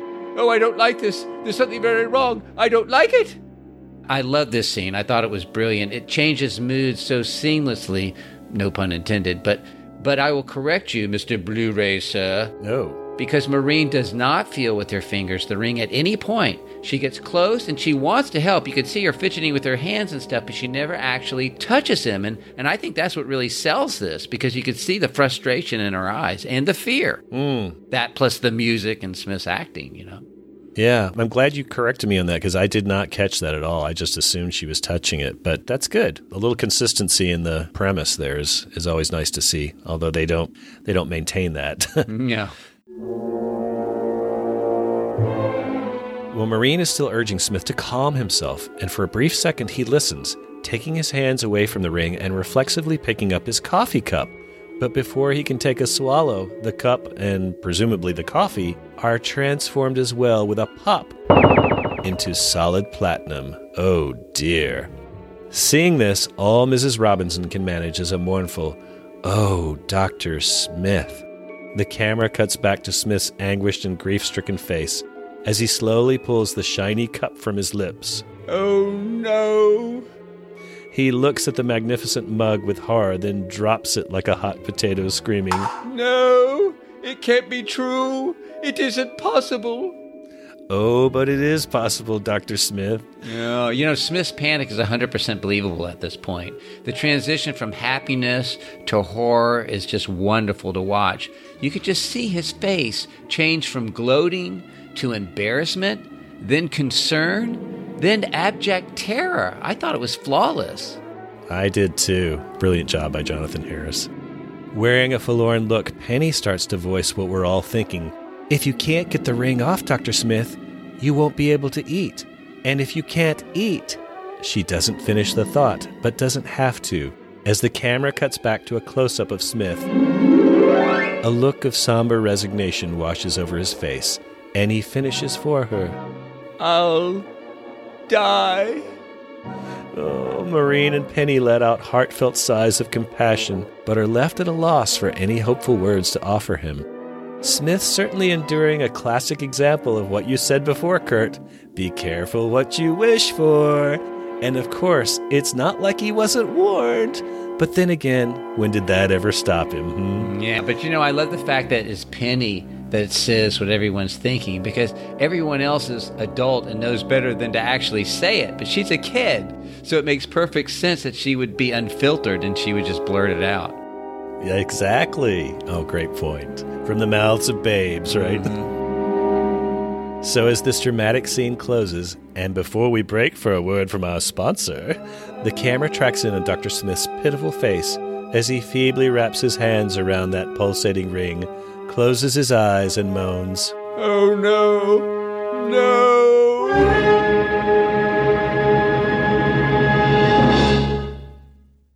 Lost in Space has been brought to you by... Support for this nonprofit podcast is made in part by... Monster Wax Trading Cards, limited edition producers of science fiction, horror, and monster trading cards since 1992. For more information, see the website at monsterwax.com. When we return from the break to start the final act, it's later that night. Judy and Penny are inside the Jupiter II, looking through the main viewport at the sorrowful sight of Dr. Smith, sitting on a folding camp stool surrounded by a few necessities, a sleeping bag, a Coleman lantern, and the tableware he'd earlier transformed into platinum. Maureen joins her distressed daughters, announcing that they're all locked up for the night. Penny's heartbroken that poor Dr. Smith is locked out for the night, asking Mom, isn't there something they can do? Mom's afraid not, but Dad will be back in a day or two, and Mrs. Robinson's sure he'll know how to handle it. After all, he always does. Judy responds grimly, by that time it may be too late. Little Sis says, poor Dr. Smith. Mom agrees. It hurts her to see him that way too. Full of empathy, Penny remarks that the doleful doctor looks absolutely miserable. I agree, because not only is Smith wearing a woeful face, but he appears to have given up on shaving or combing his hair. It's the most haggard and unkempt version of Zachary we've seen since he ate that poisoned papaya in the Oasis. So this is the props I was going to give to the makeup crew for that added touch of realism. And it's funny, like you said, they did it here, but they didn't maintain that with Ohan. So yeah, but, you know, it may have been because they didn't want us to feel sorry for Ohan, like, you know, at that point. Oh, that's a good point. Yeah. And here, you know, when we see him haggard like this, we definitely do feel sorry for Smith. Oh, we do. We do indeed. Yeah, that's a good way to interpret it. I like that. Penny asks Mom if she can speak to Smith through the communicator. Yes, of course. Go ahead, says Maureen. Picking up the microphone, Penny puts on a brave voice and transmits, Dr. Smith, I thought you might like to speak with someone. Hearing the girl's message, Smith snatches up the space walkie-talkie and answers back weakly. What is there to say?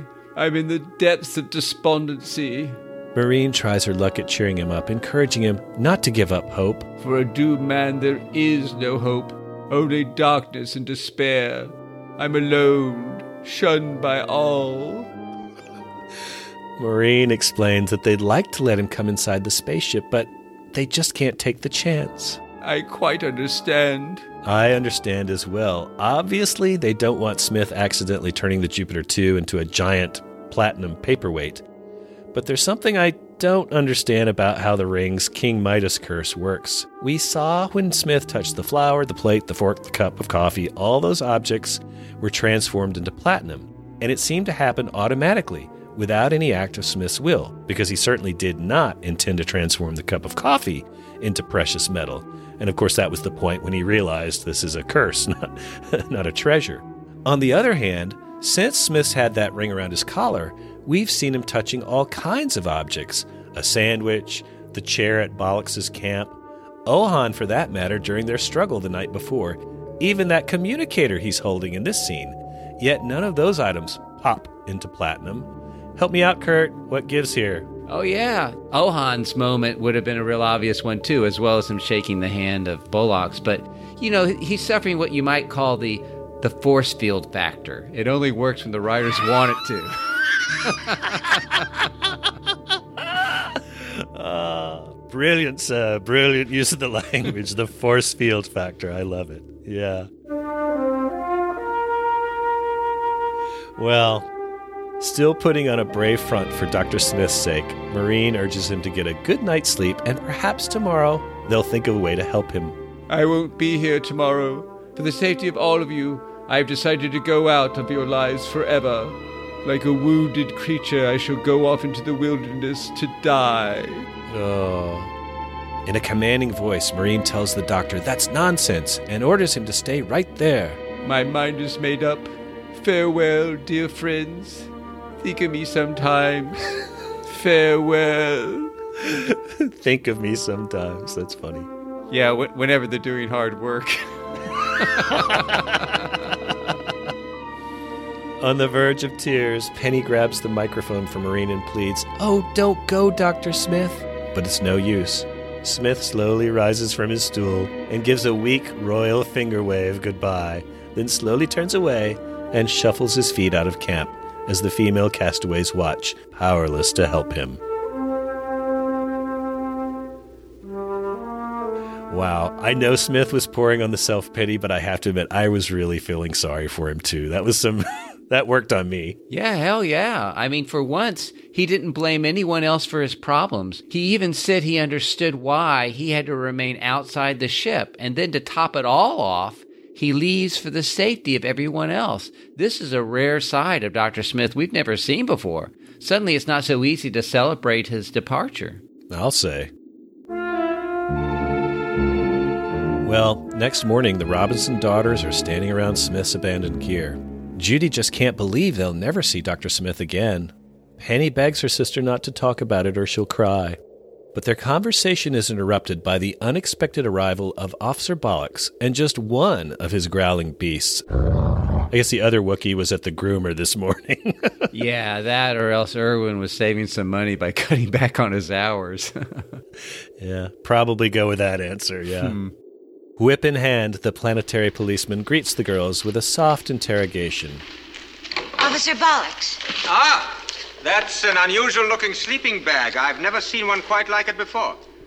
Platinum, isn't it? Both girls remain mute, which causes the grouchy gumshoe to bark that...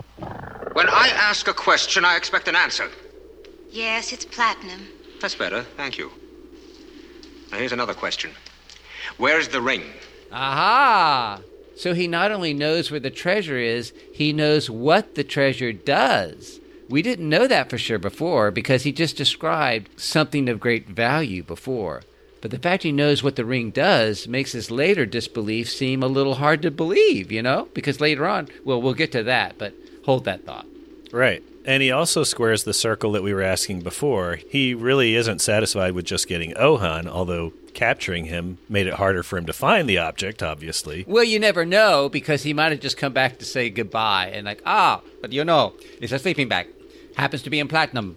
I suppose the ring is around here somewhere. Yeah. That's great. Yeah, answers a lot of questions, but there's more to come. Well, before the girls can answer where the ring is, Mom walks into the scene to face Bolix, answering for them. Dr. Smith has it. Where's he? I don't know. He left here last night. Oh, very conveniently so, wouldn't you say? Officer Bolix, I think you'd better explain to me what this is all about. I'm not very good at guessing games. Well, I am, Mrs. Robinson. It happens to be part of my occupation. Why didn't you tell me you had the ring? You deliberately held back that information. That's not so. Mom knew nothing about it. Ohan gave me some sort of a disc to keep for him. I let Dr. Smith have it. We found the ring together. And, when you discovered the truth, you realized how valuable it was, and you decided to keep it for yourselves. Oh, you're completely wrong. But there was only one problem. Ohan. He represented a potential danger, so you decided to betray him. But we haven't seen him since he left here. How could we betray him? Oh, Ohan tells quite a different story. What? But let's skip that part for the moment. Let us talk about Dr. Smith. Now, you say he's not here. That he has the ring, but you don't know where he is. At least you have that part right. Oh, I'm delighted. Now, let me ask you one more question. Why did Dr. Smith leave? Because he can't get the ring off his neck. Everything he touches turns to platinum, even the sleeping bag. He isn't even able to eat. He left because he knew he was a danger to us. I'm going to walk back some of my earlier criticism. Maybe he was just pretending like, oh, thank you very much, Dr. Smith. You've done a wonderful job. I'll be on my way now. So maybe him capturing Ohan and appearing to be content and leaving was a setup so that whoever really does have the ring, whether it's the Robinsons or Dr. Smith or hidden somewhere, that they're going to take it out at that point. You see what I'm saying? I see what you're saying, and that's some serious it's 4D chess here. It's giving a lot of credit, especially for Klink. I mean, it definitely doesn't sound like something Klink would do, but this isn't Klink. Technically, it's Ohan, so it's possible. Yeah, technically it's Bolix, you mean. I'm sorry, you're right. It's Bolix. Yeah, that is some wonderful theoretical speculation you have there. But dismissed. If only we could have been in the writers' rooms with these guys, right? And when Irwin asked him this question, but this doesn't make any sense. Why is it? Oh, but you don't understand, Irwin. Klink is not a regular Klink. This copper's got balls. He could think. He's Bolix. He's Bolix. And this is the story you expect me to believe? It's the truth. Perhaps you'd like to think about that for a few moments, and after some reflections, you might want to change your minds. I'd have nothing different to tell you. All right. In that case, you're all under arrest. No. By the time we get back to the enforcement headquarters, you may want to change your mind. Well, you can't take us away from here. My husband won't know where to find us. You should have thought about that before you lied to me, Mrs. Robinson. Come along. Mrs. Robinson objects and pleads with the officer that all he need do is find Dr. Smith, and he'll see that everything they've said is true. Oh, I'll find Dr. Smith, all right. Don't worry about that. But first, I'm taking you into custody. But before he can, Penny cries out that she won't go with him and dashes out of the Jupiter campsite. Bolix draws his gun but refrains from shooting the escaping girl and restrains his furry beast from chasing after her as well. Instead, the interstellar investigator settles for taking the two remaining Robinsons into custody and motions with his laser pistol for them to get moving, which they reluctantly do. You know, you just said that he said he was taking them into custody before finding Smith, which kind of makes sense, but what doesn't make sense is what he actually did say, which was that he was taking them back to headquarters first, which is light years away.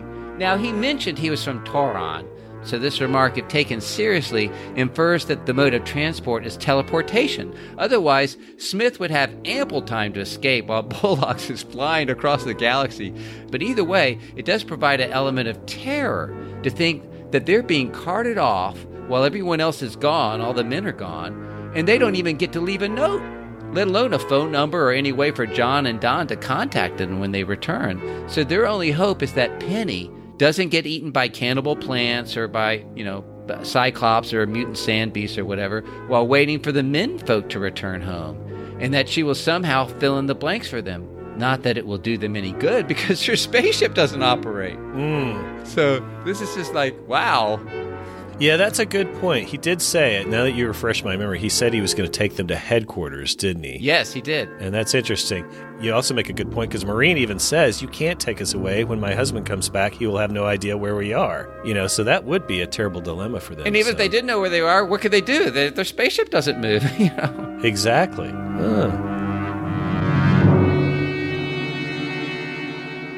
Well, moments later, we're with the gaunt and disheveled-looking Dr. Smith, sitting on a large platinum boulder, hands clasped before him, wearing a truly pitiful expression. Oh, dear. Oh, oh. Just then, we're shown a quick shot of the on-the-lam Penny trekking through the sandy brush-covered terrain, calling out vainly for Dr. Smith. Suddenly, the girl is stopped in her tracks by something. Then she slowly steps closer towards the camera, which pans down to reveal the sight, which has Penny mesmerized. It's a good-sized sapling full of spring leaves that's been totally transformed into solid platinum. It's beautiful, but after everything else that's happened, it's also a little chilling. Penny blurts out loud to herself that Dr. Smith came this way. Looking around, she sees another bush that's been transmuted into metal and skips over to that one. Then there's another and another. She must be getting warmer because in the next cut, we're shown Penny jogging through a literal forest full of shiny platinum bushes and trees as she continues to call out for the missing doctor. Dr. Smith, where are you? Finally rounding a tall aluminum foil-covered boulder, Penny arrives at Smith's lonely but sparkling resting spot. Oh, thank goodness I found you! But Smith recoils in horror and shrieks. Stay away, Penny! Dr. Smith, you've got to help us. Officer Bolix has arrested Mom and Judy. There's nothing I can do. I'm a dying man. In desperation, she tells Smith that Bolix is going to take them all away to the law enforcement headquarters on a different planet. I'm sorry, Penny. She presses on, explaining that the officer thinks they're lying about Smith being stuck with the cursed ring. Still wallowing in his own misfortune, he responds, It doesn't matter anymore. I'm done for. Penny takes a step closer to Smith, which causes him to lurch backward on the rock to keep his distance. She pleads, Oh, but if you go to Officer Bolix and he sees that we told the truth, he'll let Mom and Judy go. Hanging his head down in defeat, Dr. Smith wails, Go away, Penny, and leave me to die in peace. Having taken his eyes off the girl for just a second, Smith fails to notice as she thoughtlessly steps closer and reaches out to embrace the doctor and perhaps shake him out of his funk. Feeling the girl's hands on his shoulders does shake Smith. He screams, springs up, and reflexively pushes her back away from him. But it's no use. In a flash, as Penny stumbles out of the frame, we hear the ring's heartless electronic pop.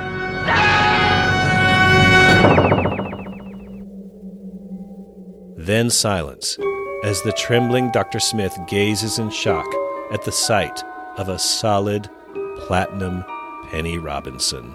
Oh, no! No! Penny, what have I done to you? Oh, no! Unable to bear the tragedy of what has happened, Dr. Smith scampers away through the forest of silver-colored trees while the camera pulls back to show us a full, head-to-toe view of Platinum Penny, left all alone and still as a statue. Now here's a question for you, Kurt. How did you like the way that they handled the transformed version of Penny? I mean, using Angela Cartwright wearing silver clothes and some more of that silver grease paint on her face versus like a silver-painted mannequin, for example. Remember the old rubber nexus? Did you like the way they did it this way? Yeah, I thought it was the best choice that they had. You could see her eyes were not platinum, and she was moving ever so slightly, but she never blinked. And let's be honest, a mannequin or dummy, that would have cost extra, you know? So guess which option Irwin chose, right? But they had to that they would have looked less convincing, really, I think. What got me, though, was seeing how hard Smith tried to avoid touching her and how horrified he was when she touched him and she turned into platinum. I was feeling bad for him now, even more sorry for him than Penny, because it was quick and painless for her. But he's suffering every which way there is. He's hungry, he's guilt-ridden, and of course, he's icky from not having a shower or a shave. That's right. He is icky. Yeah, that was a dramatic scene, and you just knew what was going to happen, but the way it played out, it really worked well, I thought. It was convincing, and the fact that he made every genuine effort to keep her from touching him, I thought was, uncharacteristic for him. He really seemed more concerned for her than he did for him because, Smith loves to have sympathy. So having someone come up and hug him would have been a natural for him. But no, he was terrified of the thought. He was. He definitely was. Well, next we're on the trail back to the encampment with Klink, Officer Bolix, and his prisoners, followed by his lumbering, shaggy assistant. As the officer offers, "Believe me, this is just as unpleasant for me as it is for you." Marine seriously doubts that. Bolix counters that he has no alternative, but if she'd only tell him the truth, but she already has, and he won't believe her, so there's nothing more she can say. Before Bolix can respond, Judy shouts, "Look, Dr. Smith!" Walking as if in a trance, the careworn doctor approaches the group and halts silently a few paces face to face with Officer Bolix. Marine's so glad to see him and asks about Penny, but before allowing Smith to react, Bolix takes over the questioning. "Sir, you have saved me the trouble of hunting you down." In a deadpan voice, Smith responds, "You are to release these ladies at once." Bolix scoffs at the suggestion. "Oh, I don't think you're in any position to give orders. You're under arrest." Staring down the officer, Dr. Smith answers, "Mrs. Robinson and her family had nothing to do with the metal ring. I alone am responsible." The alien cop sneers back that it's very noble of him to take the blame, but Smith's wasting his time. Judy blurts out that the officer thinks they lied to him. "Officer Bolix, release my friends or I shall turn you into platinum." Chuckling, Bolix laughs at the threat. "Dr. Smith, I gave you credit for more intelligence than that." "Then I must prove it to you." Reaching down, Dr. Smith picks up a potato-sized stone from the sand, holds it out in front of his chest, and with a it transforms into solid platinum. For once, Bolix seems at a loss for words. His mouth falls open in astonishment, and a look of dread comes over his face. Casually dropping the silver stone to the ground, Smith's eyes darken as he inquires, "Now you will release them?" Bolix stammers out a feeble attempt to make some kind of arrangement with Dr. Smith, but the balance of power has shifted radically, and Smith's in no mood to bargain. Stepping toward the unnerved policeman with a threatening, outstretched index finger, Smith commands, "Officer Bolix, you and your animals will leave this planet at once, never to return." Well, this has the desired effect on Bolix and his animal, who backpedal away from the determined doctor while Marine and Judy silently but approvingly observe. With his deadly index finger mere inches from the rattled officer's nose, Smith makes a final little jab that causes both Bolix and his fuzzy friend to head for the hills. You know, he's got his gun right there in the holster. You know, the same one he threatened to shoot Penny, the little kid, with. Never mind the Bolix, here's the Sex Pistols. I mean, use it! Don't run! Don't they provide any weapons training on Toron, you know? I mean, yeah.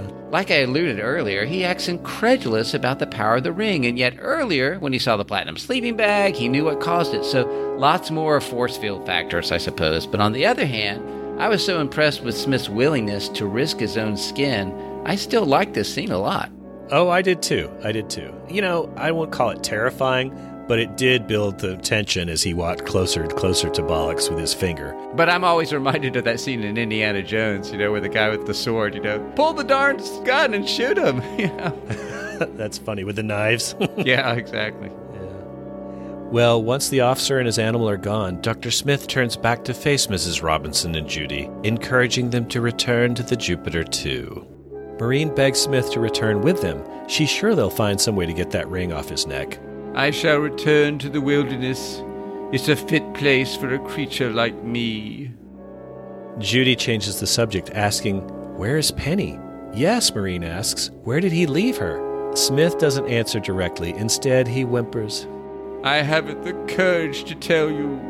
Which leaves the ladies perplexed, but before they get any clarification, Dr. Smith runs out of the frame, back into the wilderness to die, leaving Marine shouting after him and both women with more questions than answers. Moments later, we see Dr. Smith slowly walking back into the clearing, with Platinum Penny still frozen in place where he left her. He approaches the girl and draws his grief-stricken face near her silvery cheek. In an extended, extreme close-up of the two characters, we can see Angela Cartwright is doing a masterful job of remaining as still as she can, and never even blinks, as you said, which was amazing. Leaning in closer, Smith speaks softly. "Oh, Penny, forgive me for what I have done. Forgive me." Then he gives the frozen girl a gentle kiss on the cheek. I thought for sure she would blink when he leaned in towards her face, but she was still as stone, like a pro. She really was. Resigned to his fate, Smith slowly steps over and sits back down on his platinum boulder, which, given its size, must be worth a king's ransom. But to the shattered and broken Zachary Smith, it's just as worthless as the sand it's resting on. Borrowing another line from literature, this time the Bible, Smith asks out loud, "O death, where is thy sting?" But instead of death, Dr. Smith receives an answer from the disembodied voice. "Foolish, foolish man. You had everything necessary for happiness, and you gave it all up for what? A cold, unfeeling metal." "I know I deserve to be punished, but not Penny. The child is innocent. She shouldn't have to suffer because of my folly." The voice counters with a classic line spoken by parents down through the ages. "You should have thought of that earlier." "I know, and now it's too late. What a miserable wretch I am." "Perhaps you have learned a lesson, Dr. Smith." "Oh, I have. "Then for once I will make an exception. I will spare you." "I don't care about myself. It's only Penny I want saved." But the voice goes silent, and as the camera zooms in on his exhausted face, we can also see that the metal ring around Smith's neck has stopped pulsating with cosmic energy. Dr. Smith stands up, and looking around in desperation, calls out sternly, "Where are you? Don't leave!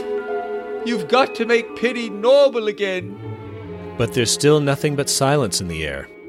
Defeated, Smith slumps back down on the rock and starts to whimper once more. But before death's sting takes him away, we see a little girl's hand reach into the frame and touch Smith's drooped-over shoulder. Then a familiar sweet voice speaks, "I'm fine, Dr. Smith." Without thinking, he answers back, "Yes, dear." Then, gradually, a look of recognition mixed with a little trepidation creeps over Smith's face. He slowly turns his head towards the sound of the voice, when the camera pulls back to reveal a perfectly normal Penny Robinson standing next to him. He's overcome with joy and relief. Grasping the girl by the arms to make sure she's real, he gasps, "Penny, you're alive! Oh, thank heavens!" Dr. Smith jumps up from his perch and gives the girl a warm embrace and another kiss on her very un-silver-colored cheek. Oh, man, I was so completely choked up over that scene, especially when he sincerely demonstrated that he would gladly lay down his life to save the dear child, which, by the way, was exactly what he said at the very beginning of this episode when he was on the ramp with the Jupiter II, after running from Ohan. So this is quite a transformation. I also like the way that he didn't know whether or not his King's Midas touch was gone or not, but that doesn't stop him from grabbing and hugging Penny, Yeah. Because he couldn't tell that his ring was no longer pulsating. It would have been a real bummer if she had turned back to platinum at that point. That would have been. But that's a great point you mentioned. He did start the episode out by declaring that he would give his life for that little child. But of course, we didn't believe him then, but now he truly means it. So it is quite a transformation. It is a beautiful scene. It's great. And all laughing aside, I mean, I was even just now going through this thing again. It brought tears to my eyes, and I don't have the eye infection that you do, so Well, I was thinking when I was writing this out, I was thinking, man, I don't know if I could get through doing all these lines, because it got me choked up as well. So bravo, sir. Well done. Well, Penny's not sure what to make of all this, but she's happy to report she's perfectly fine. Beaming with delight, Smith testifies, "Oh, my dear child, I've learned my lesson. From now on, I'm going to be a changed man. The old Dr. Smith is gone, and I hope soon forgotten. I'm going to try to be the kind of man that you all want me to be." Penny's delighted too, but just then she notices, "Dr. Smith, the ring, it's gone out." "What? What?" Grabbing at the ring around his collar, Smith discovers, "And it has a catch. It will come off." And with a little effort and a hearty, "Ha!" it does come off, which causes the relieved doctor to spring to his feet once more and declare, "Ha! I'm free, saved, alive!" Both Smith and Penny stare at the unlatched object with glee, but the victory rally is happily interrupted by the off-screen calls of Maureen, who's still searching for her missing daughter. Hey, you know what? I thought it was interesting. Penny acted like she didn't even know that she had been turned into platinum. She just says, "I'm fine, Dr. Smith." It's like she didn't even know that time had transpired. She'd been there for, 10, 15 minutes or whatever while Dr. Smith went and talked to the other people and came back and went through all these gyrations and stuff like that. But she apparently had no recollection of being turned to platinum. That's a good point. And I would follow that up by saying, Dr. Smith doesn't tell anyone That's right. that she was turned into platinum. They don't have any idea. Now, maybe he'll tell later what happened. But for now, it's his little secret, isn't it? Yes, it is.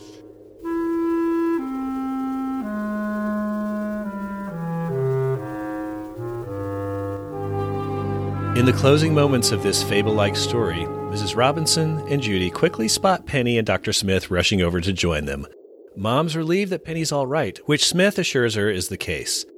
Penny tells the others that Dr. Smith's turned over a new leaf. He's going to be a model citizen from now on. Oh? Yes, I am. Judy thinks that's wonderful, and so does Maureen, but she cautiously reminds the good doctor that it'll take a little effort. Smith's eyes widen at the thought of effort, but Penny jumps in to ask, "What about the ring?" Smith answers by flinging the horrible hoop down in the dirt with a disgusted, "There." Judy's surprised. Doesn't he want it anymore? "I've turned over a new leaf, my dear, and I've learned that all that glitters is not gold, and the same may be said of platinum." That causes all three ladies to giggle in agreement with Smith. With the excitement over, Maureen suggests they all get back to the spaceship. It's getting late. As they start back, they only take a few steps when Dr. Smith pauses by a tall, silvery boulder and notices a familiar-looking platinum flower shooting out of the rock's side. "Well, what have we here?" As they stop to admire the blossom, he quickly plucks it from its sprouting spot, draws it near his face, cuts his eyes over to the Robinson girls and muses, "Someone might as well have it, and it might as well be me."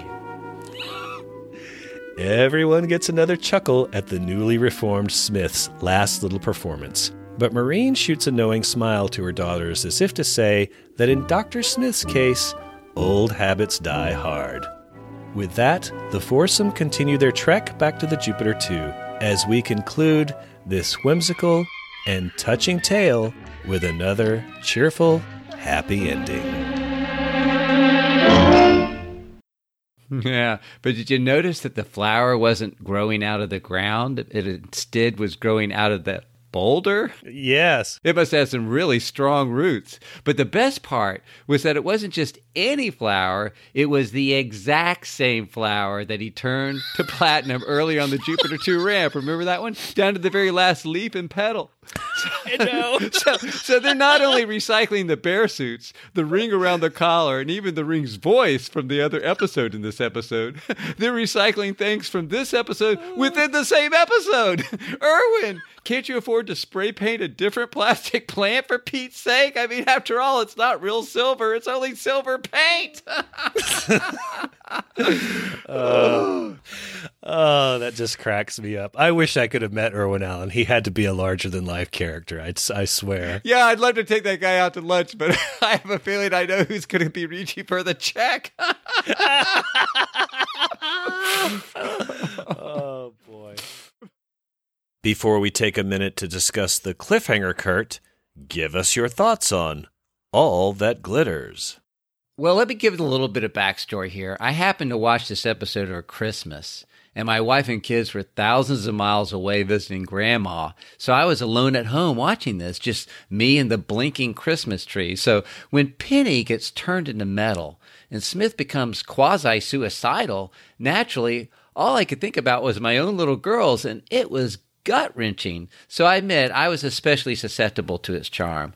But watching Smith turn over a new leaf, even if it was just for a few seconds, it was a great feeling. And as I looked over at the Christmas tree, and I thought to myself, wait a minute, they're not only recycling, the King Midas theme here, they're actually using the Charles Dickens A Christmas Carol theme going on here, because Smith is basically playing Scrooge.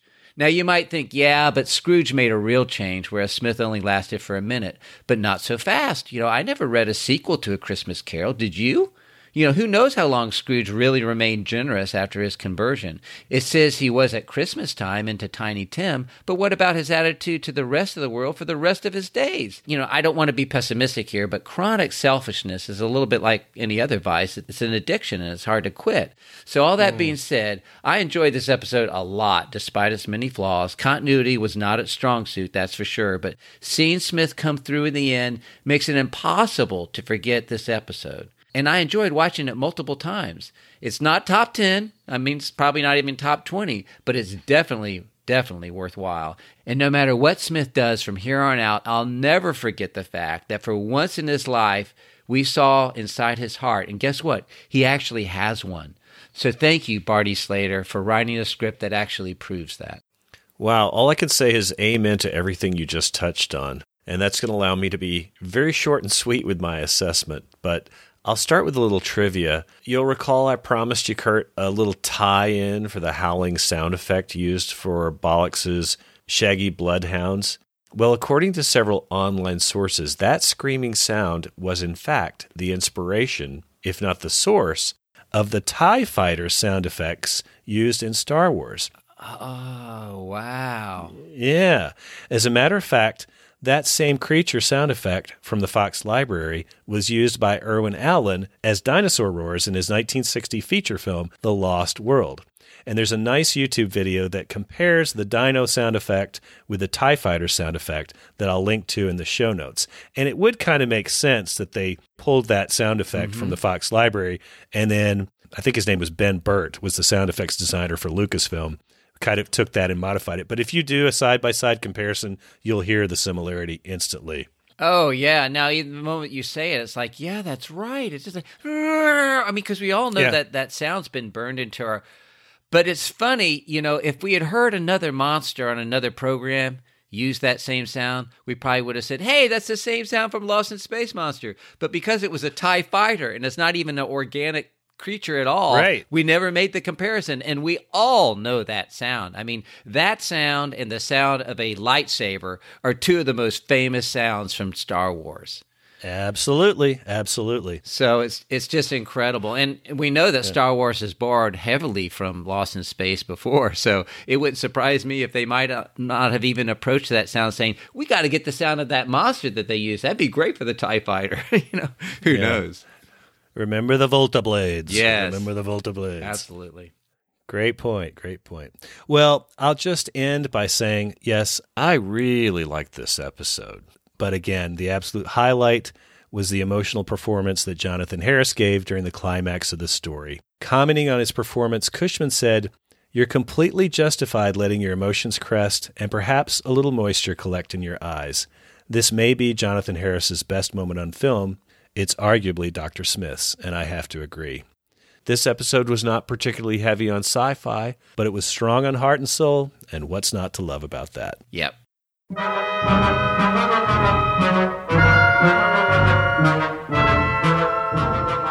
Before we finish, we see the cliffhanger at the end of this episode, and this one's a doozy. The scene opens some distance away with several nice stock shots of the chariot crawling at a good pace over the rocky terrain as twilight has fallen on Pre-Planus. The narrator informs us that the rest of our intrepid space colonists, including the robot, are on a vital mission of their own, searching for a new water supply to ensure the survival of the entire group. It is a mission that will lead them directly into, as the robot warns, danger, danger. Just then, thanks to some additional stock footage, a giant volcano erupts, shooting streams of ash and lava in all directions. Don shouts for the professor to pull over and seek shelter from the deadly flying debris among some nearby rocks.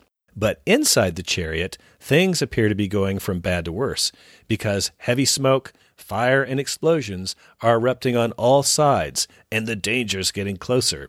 Don changes his tune and suggests they get out of Dodge. But wouldn't you know it, right on cue, the chariot won't start. What are the odds? That's when Will shouts, "Look out!"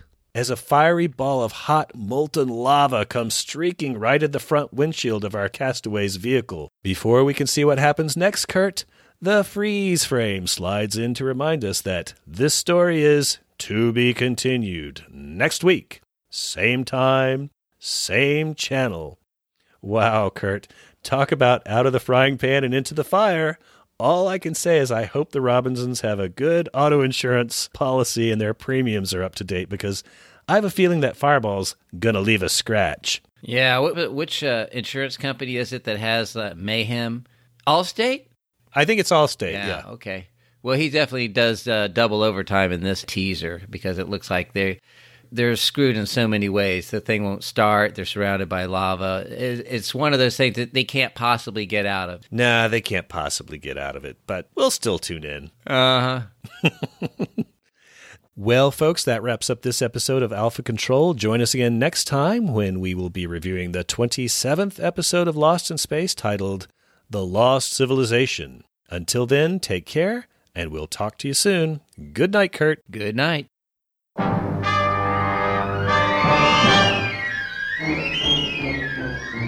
Thanks, fellow galactic castaways, for listening to the Alpha Control podcast. Please leave your comments or questions on our Facebook page, Twitter, or email us at alphacontrolpodcast@gmail.com.